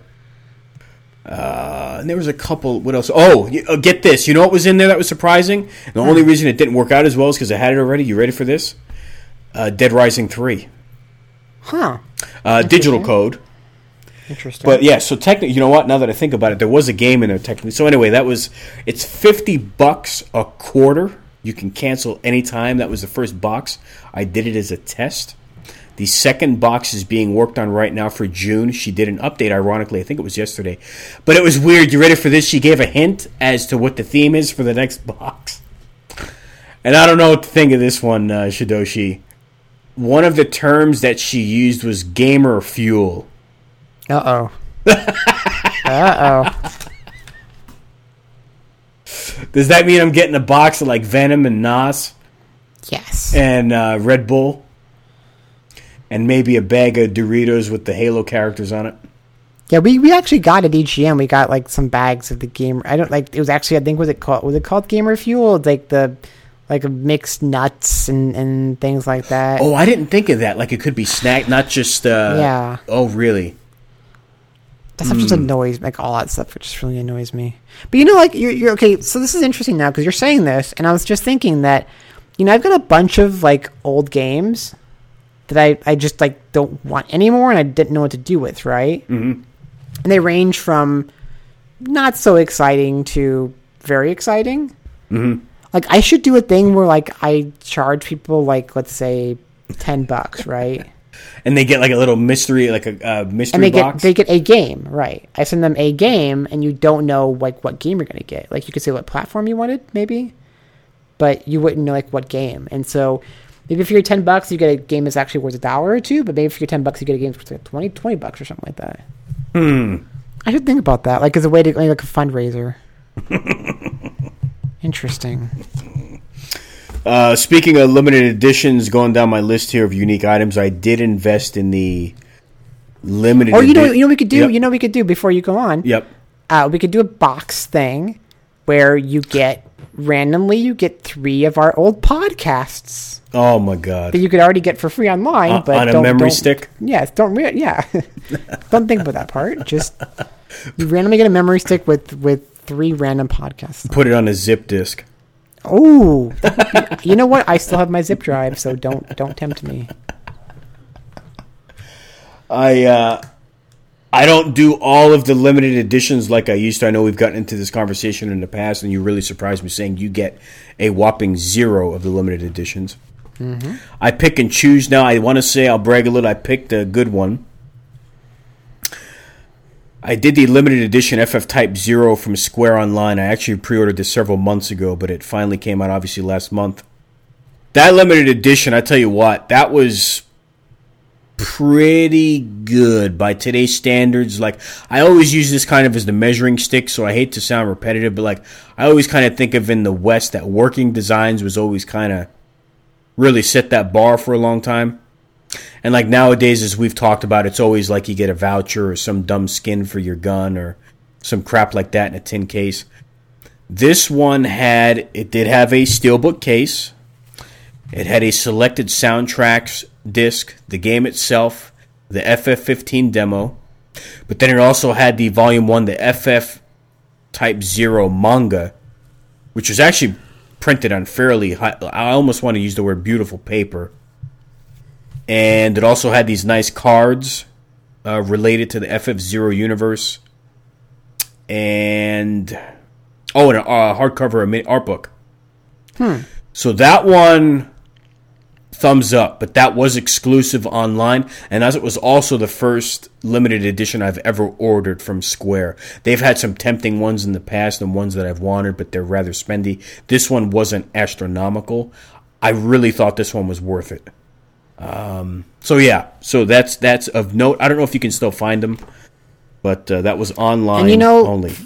50 years from now, when you're dead and your kids are having to go through your house to figuring out what the hell to do with all these limited edition games that the dad hoarded away in closets and, and corners. They're gonna hate you. They're gonna hate you for having bought game things. God, wouldn't that suck? Imagine them not being into games at all. Could you imagine that having a house of that and just not being into that hobby? Being into the NFL and golf. But um, that's you know that's really the like. See, it's a, you know, as I kind of briefly mentioned on here, I, I went home recently and I was going through my old stuff and I'm like, oh, here's my you know Neo Geo, here's my Genesis, and like I I love having that stuff, but it just it takes up so much space in your life, you know, like because you have like it's not just like a system. Okay, here's a system and then here's the plugs for it, and here's the adapter, and then the four controllers I have to have for it, and the power cable. And then here's the second box that has the games I have for it in it, and stuff like that. And Uh, well, one of the things I told myself start, starting this year is now uh, there's a caveat to this. I, I'm not going to eliminate art books I buy. There's still art books that I will want down the road because I'm a sucker for that. But when it comes to magazines, I'm pretty much down to two magazines, uh, physical, and that's it. That I'll yeah, buy. well, magazines are the worst because I've you know, I really mean, had to get. I've really had to buckle down on that. those. I mean, have you? I mean, like, because I don't know, like, how you store your magazines, but I have, you know, kind of like the. I don't know. We, we could we like say like, the, the paper boxes, like the box that you know. 'cause I used to work at Kinkos, and they'd have the box that like the reams of paper would come in, and so it was like a nice size little box, and they are they're perfect for putting like two two stacks of magazines side by side in the box, you know, mm-hmm. and you fill those things up, and it's like like God, it feels like fifty pounds or something like that, you know, of just magazines in this one box. And I have, you know, of course, I have my entire run of Game Fan. I have like the first handful of years of EGM. I had the first handful of years of Next Generation. I have some, you know, a couple years of video game and computer entertainment. I have a number of years of, of old school Nintendo Power, you know, like all these different kind of magazines. And those just take up so much room. Right. I've I've And they're so heavy to move. I I uh, for most of them, not all, I have them in these snap tight plastic containers, uh, magazine cases I got from the Container Store. I'll take a photo for you later after the show. I'll give you an example, but but yeah, nonetheless, either way you cut it, it's still heavy. I can't detract from that, but they are they're more easy on the eyes. The problem with me, like you, is it's just that I've got I got so many of them. Yeah, said I mean, like you know, just Game Fan alone, that's like you know how how many issues, you know, like years of issues. Yeah. And just, but um well be- before we uh, sign out here yeah so you've been you've been doing a lot of traveling and all that but you just uh i guess a little shout out uh I don't know. I don't know if you want to get into your personal business. We don't have to get into all of it, but like uh, you did a little trip back home, some family related stuff, and uh, everything's kind of back on the upswing uh, right now. yeah, yeah, because yeah, because I I was out in Boston uh, for PAX East, and then I kind of had to take a last minute or sudden trip um, back home to see family. Was out there about for a week and a half or so, and just got back. So yeah, think things are kind of calmed down with that. There was some some health issues going on, but um, yeah, everything's fine now, and it was kind of fun to to go back and see friends and stuff. And they actually, uh, we went to this this what they call like a beercade there. Like I don't know if you've ever been to one of these, but it's basically like kind of like a an arcade and a bar combined. Oh, uh, I've heard of it. The barcades. Yeah, I'm sorry, barcade. That's what I Yeah, meant to say. I, yeah, and I don't want to brag. I don't. I don't want to say Portland started it or Ground Kontrol here, but I notice that concept. I see that elsewhere on YouTube videos now. but- Right, But, yeah. keep going. Yeah, but no, it's like it's just it was kind of cool. You know, it's kind of a cool little thing. It was just so funny because um, I got on the Galaga machine. Like somebody was playing it right, and then I was like, I, I was getting ready to go play, and then somebody got onto it. Then wait till he got off, and I went to play. And one of my friends was sitting there watching me, and you know, I don't know like how far most people get when they play Gal play Galaga, but I was on like I I think it was stage like 28 or 29 when I finally Wow. died or something like that, you know. Wow. And my friend's just sitting there like he's like, "Holy crap, I didn't know people could even get this far in the game, you know." and I got a score like a high, the highest score that was just way beyond any of the scores on there. Really? Yeah. Yeah, you're pretty good at that. You would be, uh, as I've learned in the untold history of Japanese game developers, I dare say you would be a scoreler. There's a there's a few games like I mean I was super big into you know I've uh, Pac-Man CE for a long time. Yeah, you were hardcore into that. Yeah, and then Galaga was Geo- a game I, I Geometry really Wars? into. Um, Geometry Wars not I'm not super in. I I have played it a little bit, and I do enjoy it, but I I didn't get into it until Part Three came out. Um, but I'm also there's like Resogun and then Super Stardust. So yeah, I mean like those kind of I'm I'm like I'm really into like the oh and there was also what was it um there was the Star Soldier uh, caravan version that came out on the on the Wii U Oh, okay. Where where it was it wasn't like the old school like NES version. It was kind of like a, a, a I don't know if it was a remake or if it was a, just a new version, but it's kind of like where you went in for the two like two, four, five minute. There's like two minute, four minute, five minute kind of like different modes. Wow. And so I'm really into those kind of games where it's it's kind of like short bursts and you see just how many points you can score in that that Right. short time. So yeah, so I don't know, like I'm I'm into those kind of like like a little more old school score attack stuff. Right. It depends on the game because there's like a lot of that kind of stuff. That's fun though. I like that. You know, I've always said this. You know, in and out. You know, you, you get right into it. Yeah. You're doing some gaming, and you can get your fix and then you're done. Yep, and that's why I'm, I'm I was just today playing. There's that game Rogue Legacy. I don't know if you've touched that at all or not. Um, uh, why am I thinking of uh, RPG? This is um, so it's kind of like a side-scrolling. Looks kind of like a 16. Oh, I think I'm mixing it up with Rogue Galaxy. Yeah, th- yeah. This is a 16-bit kind of side-scrolling action game. But what's interesting is, so you go into the castle, and every time you go into the castle, it's like a roguelike where the castle changes layouts and stuff. And then when that character dies, you then play the offspring of that character. Oh, really? And then when that character dies, you play their offspring. What? And so you're kind of going through generations. And what you're trying to do is whatever money your parent collected, then the offspring gets. So at the start of the game, before you enter the castle, you spend some of that money to try to upgrade yourself or buy better armor or stuff so that you're kind of like generation by generation trying to better yourself. And what format is this on? Um, I'm playing on a PS4. Really? I know it's, I know it's on, on Vita. And I think what else was it? For? And that's a digital download. Is that a was that a freebie? Yeah, uh, it. Yes, it was one of the PS Plus games. You know, I think no one. I think uh, Neil told was telling me about that. It's also on um, PC, Linux, OS X, PS3, and Xbox One. Wow. So, or X, I'm sorry, Xbox One is to be announced for for this year. Oh, no kidding. Yep.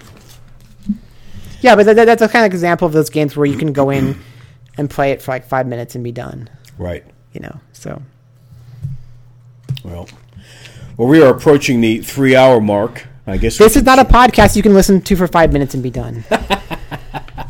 this is a long. This is like a, a long haul. one could actually. Pro- you could probably go through the original Strider about six times in listening uh, to one of our episodes. This current episode. I had some other stuff. We don't have to get into it tonight. I think it may be very dry. And I apologize if my sound is all over the place because I'm moving the mic all over as I'm grabbing this. I I did a, bun- a bunch of uh, article cutouts from the Wall Street Journal. It's it's so it's like so quaint that you're actually like having like papers. like, Well, you know why? and stuff like that. We get these. We get them at my office, and amid using the bulk of the sections is uh, toilet paper. There- no, it's it- funny because yeah, because I, I used to work at a law firm um, where we get the Wall Street Journal every day, and there were actually were some interesting game stories in there sometimes. And I'm not gonna go. Uh, so let's do this. Let's end it on this. I have like eight things cut out. I'm gonna read the headlines, and then when you stop me and it sounds like one might be interesting, I'll read it or read a chunk. Okay. Let's see what I, I'm. Okay. YouTube has 1 billion viewers, no profit. Just tell me next or stop. That's um. I don't know if I'm surprised by that or not. Because it's funny because I, I feel like a lot of like Google's a weird company because I feel like a lot of what they do just doesn't have profit, doesn't isn't profitable. But yet somehow they have a lot of money to do stuff. Yeah, I'll just. I I won't go through the whole thing. Uh, it says the online video unit posted revenue of about 4 billion in 2014, up from 3 billion a year earlier, according to two people familiar with its financials. As advertiser-friendly moves enticed some big brands to spend more. But while YouTube accounted for about 6% of Google's overall sales last year, it didn't con- contribute to earnings. Ba ba ba ba ba. By comparison, Facebook Inc. generated more than 12 billion in revenue and nearly three in profit from its 1.3 billion users last year. Ultimately, what they're getting at here with the YouTube uh, piece is because I read this, I thought it was kind of interesting. Is that ultimately one of the things that they want to do with YouTube is they want you to look at it like when you turn on your device, you're using it like your TV, like checking that first, and not just getting redirected or away from the site via links. But you know what's funny? Admittedly, that's how I personally use YouTube for the last couple years due to my Apple TV and devices like that. Yeah, you know, it's it's it's like it's so funny because at this point, um, and I, I I don't think this is weird. I think this is how a lot of younger people are, and I'm not sure if I'm still a younger person or not, but it's it's how I am kind of too. Is that um, if I'm like sitting down, you know, I'm like one of those people like I want to sit down and eat lunch and I want to watch something while I'm eating. Like I don't watch a lot of, lot of TV overall, but I do like to have something to watch when I'm eating or whatever. Um, I oftentimes will just go to YouTube. I, I'm yeah, I've Yeah. got. I even subscribe to some specialized services. You know, like I've said, Crunchyroll, Netflix, all that crap. But you know, honestly, I bet you if you spread out my time and see when I saw what I spent the most time on, it's probably YouTube. Yeah. So I'll move on with these headlines. You stop me if anything sounds interesting. A billion dollar startup, gear for serious gamers. And this is discussing Razer and Power. Maybe a pass on that one. I don't even know what that means. I, I, Sony pushes ahead on web TV service. So that I think is what PlayStation Vue. Um, it says uh, by Eric Pfanner and Takashi Mochizuki. Tokyo Sony Corp is ramping up its online TV efforts in the U.S., but will face competition from a number of other companies targeting consumers who don't have pay television service. Yeah, it's PlayStation Vue. Yeah, it's it's really interesting because I mean this is kind of like the replacement for cable TV. Um, but it feels like it's kind of expensive for what you get. Like if you look at the channel selections, like I don't I don't think you're getting as much as you should be getting for the the, the pay levels. And there are at least a few big channels that are kind of missing. Funny enough, I, I dare say you just sparked my memory. Didn't you do something on this on EGM now, like a month or two ago? Yep, we did. Yeah. And, and it's it's funny too because like it's a it's a digital service, right? And it's a streaming service, mm-hmm. but you still have to like DVR TV shows, and your DVR will expire after like 30 days. What a pain in the ass. Yeah, it's it's. I think the problem is like they're trying to they're trying to push technology forward, but all these media companies, um, have such antiquated ways of thinking about things. You know, so How, how weird. yeah. Let's see what else I just got. I got a couple more. We got GameStop needs an escape plan. I'm guessing that's because of all the digital sales, maybe. Yeah, but I'll admit, even in reading this, it didn't seem as doom and gloom as the headline is. This one isn't too long. I can probably bang this out. It says by Dan Gallagher. This is a couple weeks ago. Like characters in the video games it sells, GameStop keeps finding new ways to escape what seems a dark fate. GameStop is wily enough to realize it can't bank its entire future on young shoppers walking into its stores to buy expensive game discs. That action is moving online at a brisk pace. This explains why GameStop is building a side business selling smartphones, tablets, and other devices. It has even picked up 163 stores from the failed Radio Shack to expand this effort. But this segment accounted for less than 6% of revenue for the nine month period ended November 1st. Games, both new and used, remain the core of GameStop's business. And with more than 6,200 stores dedicated to selling them, the company still needs gamers to keep coming through its doors. That is important to remember as GameStop on Thursday reports results for its fiscal fourth quarter ended in January. Analysts expect revenue to have slipped 2% from a year earlier to 3.6 billion, mostly due to a decline in game sales over the holidays. Earnings, meanwhile, are seen having climbed 14% to $2.16 a share as the company manages its bottom line by controlling expenses and buying back shares. Games factor heavily into the company's outlook as well. New game software accounts for about one third of GameStop's revenue, but the company's largest source of profit has been sales of pre owned games and hardware. There's a couple paragraphs left. It says The growing installed base of Xbox One and PlayStation 4 consoles help both segments, as those devices are now in their second year of life. That is enough time for players to start recycling game purchases to help feed the used business. At least, that is the hope. Wall Street expects GameStop to deliver 6% revenue growth in the current fiscal year, ending next January. That would be the fastest pace in six years. Hitting such a high target will require an attractive slate of new games. Yet this year's new game pipeline isn't overflowing so far, and more gamers are opting for direct downloads. In closing, it says Granted, with the stock trading at less than 11 times forward earnings, investors aren't expecting GameStop to shoot the lights out. But while there is something to be said for managing decline, it won't win investors a lot of bonus points. I'm not. Um, I don't really like GameStop, and like I don't mean that to be against any of the people who work there because I think most people who work there are, you know, perfectly fine people. Right.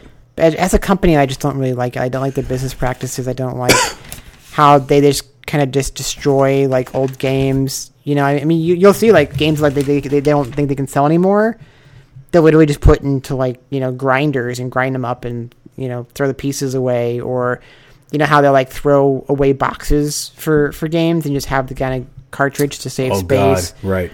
or they'll like sell you a game that is not new because it's opened, which is not new, and they'll tell you that it's new, and you know that drives me crazy. And Oh. what bugs me like just today is I remember the fact that Child of Light was coming out for Vita Mm-hmm. physically here in America, finally.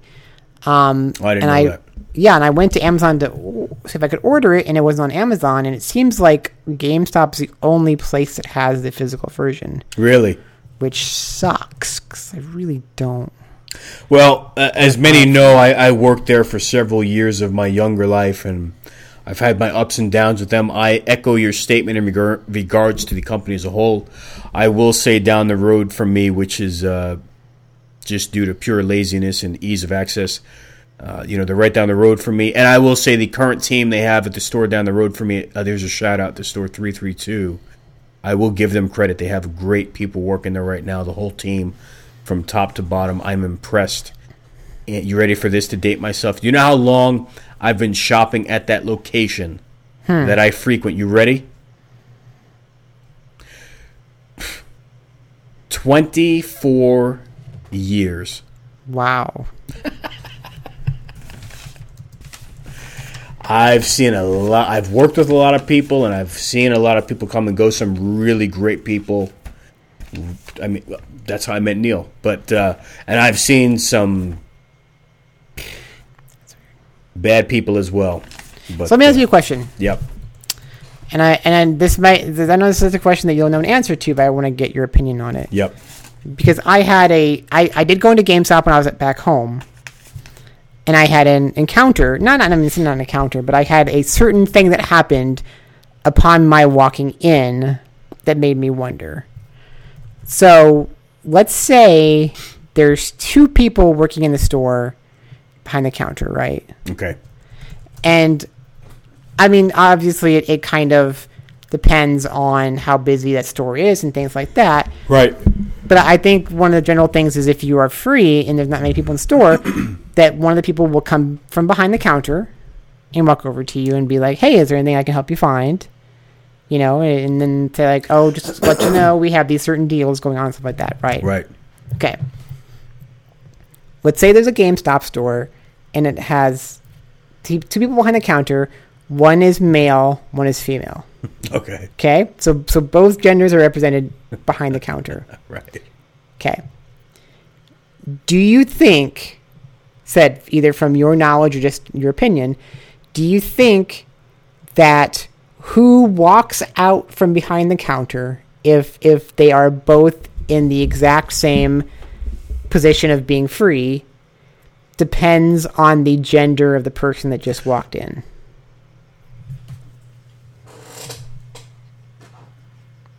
No. No? Okay. Not to. Uh, you're saying to clarify. If a girl walks in and there's a and one of the workers behind the counter is a girl, like are you saying the girl may be more inclined to walk out to greet the girl and the guy Yes. the guy accordingly? Well, my because my thought was that perhaps the girl would come out from behind the counter to interact with a female customer because there would be the mentality that a potential female customer would feel more comfortable dealing with a fellow female than with a male coworker because he may potentially kind of treat her as kind of you know the the girl who doesn't know about video games. Uh, I'm gonna I'm gonna give you a couple. I'm gonna give you a couple answers on this because okay, The- your logic on that is possible. Do I think that's happened or could happen? Sure, but I'm gonna throw you a curveball in a sense that it also wouldn't surprise me with the female working behind the counter that they send her out for when the guys walk in because it's in many situations could be an easier sale or upsell. sure, that that makes sense to me too. But but some of my old school thinking or train of thought is completely thrown out the window now versus when I worked there because when I worked well, a couple two quickies. Let's start with this. First person that ever gave me my first job and the person that hired me there was a woman. And she was great too. She was uh, older and nice lady and um I, I can't I, I don't have anything bad to say but like she I'll never forget that. She she hired me, liked me. I I was 16 at the time. I think I was the youngest person she ever uh, hired. That was like back in 97. But the point is outside of her once she left there was like only one girl that worked at that place like and that uh, my first time I left was around 99 you never saw a girl working at GameStop. Right. but the reason I say all my theories and stuff are thrown out the window now because I would say in the last decade and especially in the last 5 years man, I mean I can't believe the amount of female workers, and that's not a knock, like they don't belong there. Like, I just can't believe how it went from zero or one to like half the staff or sometimes more. And I think that's great. But I think the reason I make note of that is like those old school stereotypes of like this girl doesn't know games or we're going to send her out to talk to this guy to lock a sale. Yeah, some of that may still work, but like it's an open field now. Like it's like those like and here's the thing like some of the, the couple of the girls that used to be in that store and i'm not like knocking them they really didn't know a whole lot about games but the ones now like there's no difference you, you know what i mean Yeah. Yeah. because gaming has exploded and gotten so mainstream like it i mean there's t- the girls know more than some of the the guys so yeah, Okay. I, I, you know, I mean, Yeah, there's other there's other things I could get into about GameStop, Right. which would probably be more interesting, more interesting. But yeah, to answer that question, I think it's perfectly possible and probably goes well, on. it was one of those. It was one of the things where I I really I my my thought was okay. It's it's this is just a case of who was the closest, right? You know, like in this situation, it's probably just like okay, whoever was the closest person to go out and greet the customer was the one who went out. But then I said my brain started the little wheel started going, and I was like, I wonder in situations where you have both genders behind the counter, if there's ever the thought to send out specifically send out the female coworker to greet female customers. Let, let me give you a textbook answer if we're going by the book here. And some of this could have changed from my time there, so this could be outdated information. Let's make that clear. You got two people working in there. one of them could be assigned to working the register behind the counter, and the other one like labeling backstock or taking in trade. So Right. sometimes it may not even come down to who's closest or man or woman. It could just be uh, come down to who's assigned to what station. Also, sometimes, as you know, someone could be working counter and someone working the floor or the back room with the walkie-talkie, communicating up to the front uh, counter. Yeah. So I and- mean, there's a and- lot of variables. and kind of like what you mentioned earlier, I think in that case it might make more sense to have the female coworker be in that position because if the female customer comes in, then sh- that customer potentially feels more comfortable That's true. talking yeah, to a that's- female, and then if a male customer comes in, then he might be more apt to talk to her and get swindled into buying stuff because she's she's the gamer girl, you know. right. So Man, I, I, I remember. I remember working one or two of the girls, and they yeah they'd they'd like get hit on all the time, or Oh, I, I can. Oh The- God, I can I'm- imagine.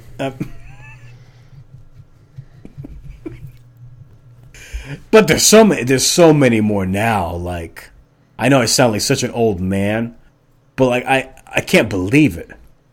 You know what I mean? It's how, how much is blown wide open.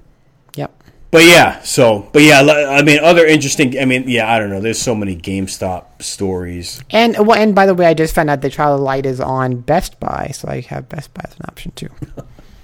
You know what I used to love uh, the the anal aspect of me. Um, I used to love using that shrink wrap machine. uh,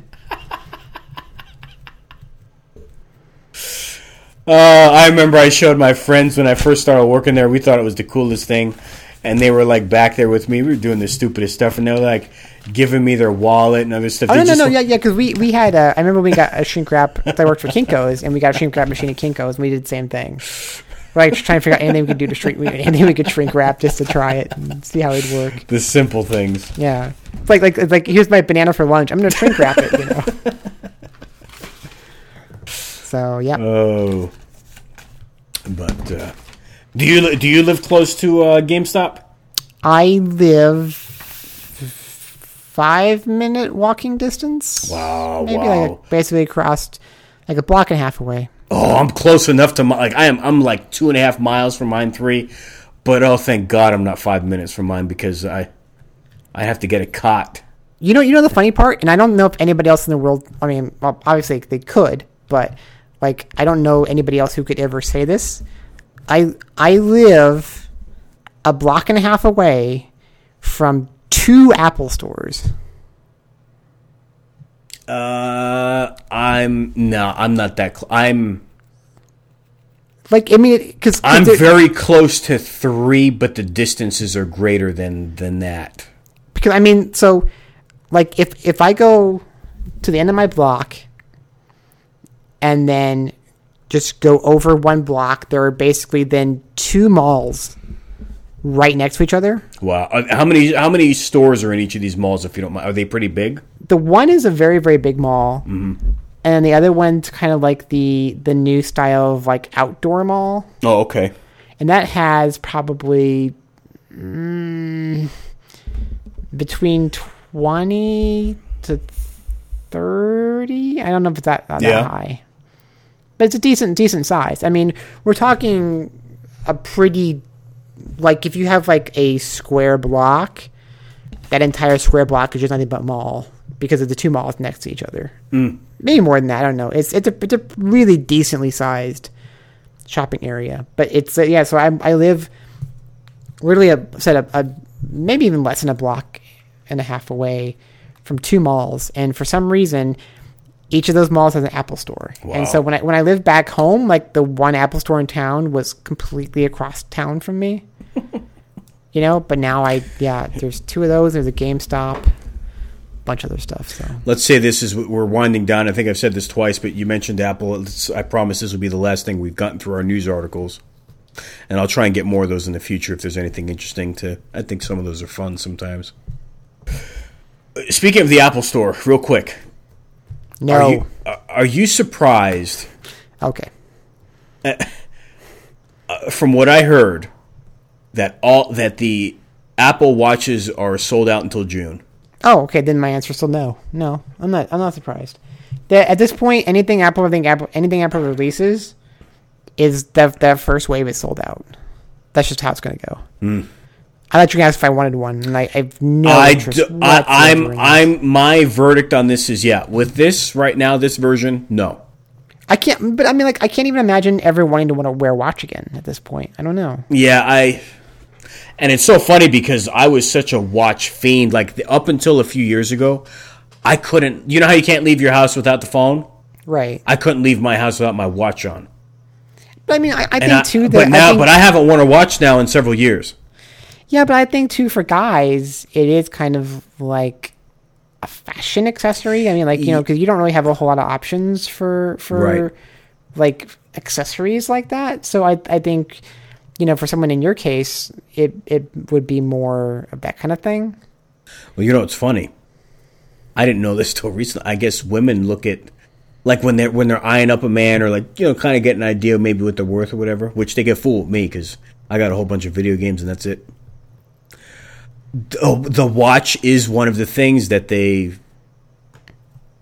You know what I mean? That they take oh yeah, into yeah. consideration. No, that makes yeah. No, I I Yeah. totally believe that. Um, so then the question becomes like, I better, it- get, I better get that gold Apple Watch. I mean, but even then, it, it's like, okay, do do I do I think a guy's kind of you know is is the Apple Watch like an point of attraction or a, No, a I don't think a, so. A turn off. I don't know? think so. Yeah, I mean, because that's going to be no. I, I don't.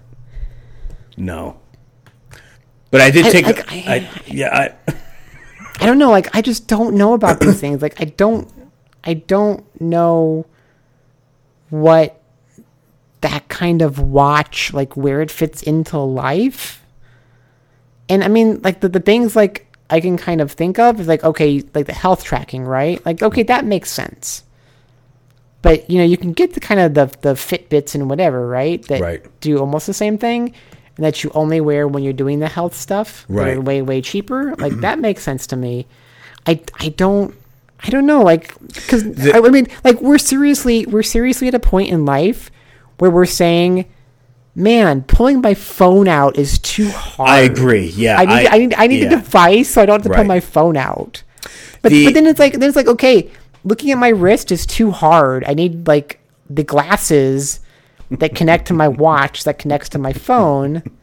So I don't even have to like raise my arm up because That was the deal. the deal breaker for me was that even though it's logical and makes sense that you still need the iPhone close enough for like to.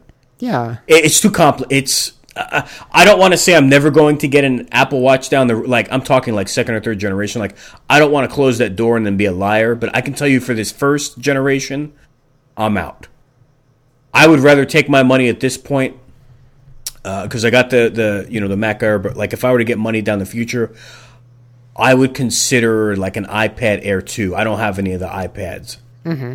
So like I would, I, I have a tablet from a few years ago, a Samsung, which I like, but like it may be getting close to that time to make that jump up. And I think because I saw a buddy of mine get the iPad Air two, the silver, and I got to admit, I I liked it. yeah. I, I have the iPad Mini, um, the Retina one. I I really like that. Yeah, something like that I can totally see. Yeah, but I can't justify that watch. it's just like because my phone is one of two places. It's my back pocket or in my in my bag, one of the two. Right. You know, so like my phone is always there, and and getting my phone out is not a big deal at all. And I don't don't, I just cannot understand why like. I mean, especially for guys too, right? Okay, so you know, for for for guys, like you guys are, um, just like you don't have purses, right? So where's your phone? Your phone's in your front pocket or your back pocket, right? Yes. Yeah, phone wise, that's correct. I just got made fun of the other day for what someone perceived as me having a purse, but it wa- What was it? Was it a merce or was it like a messenger bag? It was uh, like a to- I call it like a tote bag, but I got it at Hmm. PAX 2012. Ironically, it was the Metal Gear. Oh my god! Do you know what I'm talking public- about? Did you go out in public with that? Did you really? Anthony, we need to talk at some point because that's not that's not okay. I- that's not that's not bring- okay. But it was the one from the Konami booth. Is there a picture of this bag? I want to see. I'll say it looks like Okay, uh, wait. de- Metal it, it almost looks like a Desert Storm camouflage. Wait, Metal Gear Man purse. I'm gonna look up those words. Let's see what I get. I bring it to work every day. You know, I you know. Okay, so here's the thing, Anthony. I searched. I saw I saw a Japanese businessman, a worker at Konami, buy one. I then I- searched Metal Gear Man purse, and I'm pretty sure I found your bag. Send me the link. Is it okay? Does, does it say Metal Gear on it? Yeah, it says Metal Gear Solid. it? Yeah, and it's, And it's brown. Uh, mine is um, more of like a desert camo, like white and brown. a white and brown. Kinda, yeah, yeah. Um, does it does it have? Okay, wait. and it's got like the two large handles up top. You know, it's like a Does it have a character on it? no. Oh, okay. Maybe I don't. It's have, just maybe I- camouflage. Maybe I didn't find the one. Hmm. Okay. you might be okay then, because the one I found was very questionable. But No. yeah.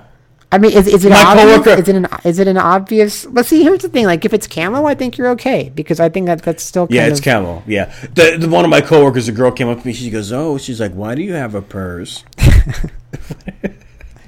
But you no, you look, you know what? Guys But can I- do mess like guys can do messenger bags, and I I think that you absolutely should because like I don't know, like bags and purses are actually pretty awesome, and you can carry a lot of stuff. And like I'm one, I'm one of those people who I'm really one of those people who like can't leave the house without this and this and this and this and this and this. And oh this. no. You know? Right. Right. Yeah. So yeah, I, I could never live without one, and and so I think you know if guys want to have that, they should be able to have it. So Yeah. Well. Well, shoot. Well, I'm glad. Uh, I'm glad we got back together here. We got Yeah. uh, GVGP, the the wheels going again. Want to thank the listeners here as we are winding down on episode eight. We have surpassed the three hour mark. If you're still here with us, we want to thank you for staying for the ride. Thank you for subscribing on iTunes, your support on Twitter, social networking, recent donations, and all of that jazz. Thank you for supporting Morning Project. Also, as we always say, uh, we will be doing some more shows. We'll try and get a guest or two on in the next month or two, realistically. I know we've been saying that for a little while, but it's been timing. We still plan to come through on our promises, and uh, worst case scenario, we will be back for GVGP 9 uh, within the next 30 days or so. So, uh, thank you once again. Appreciate your support. And uh, on behalf of Shidoshi and myself, Anthony, thank you once again. And until next time.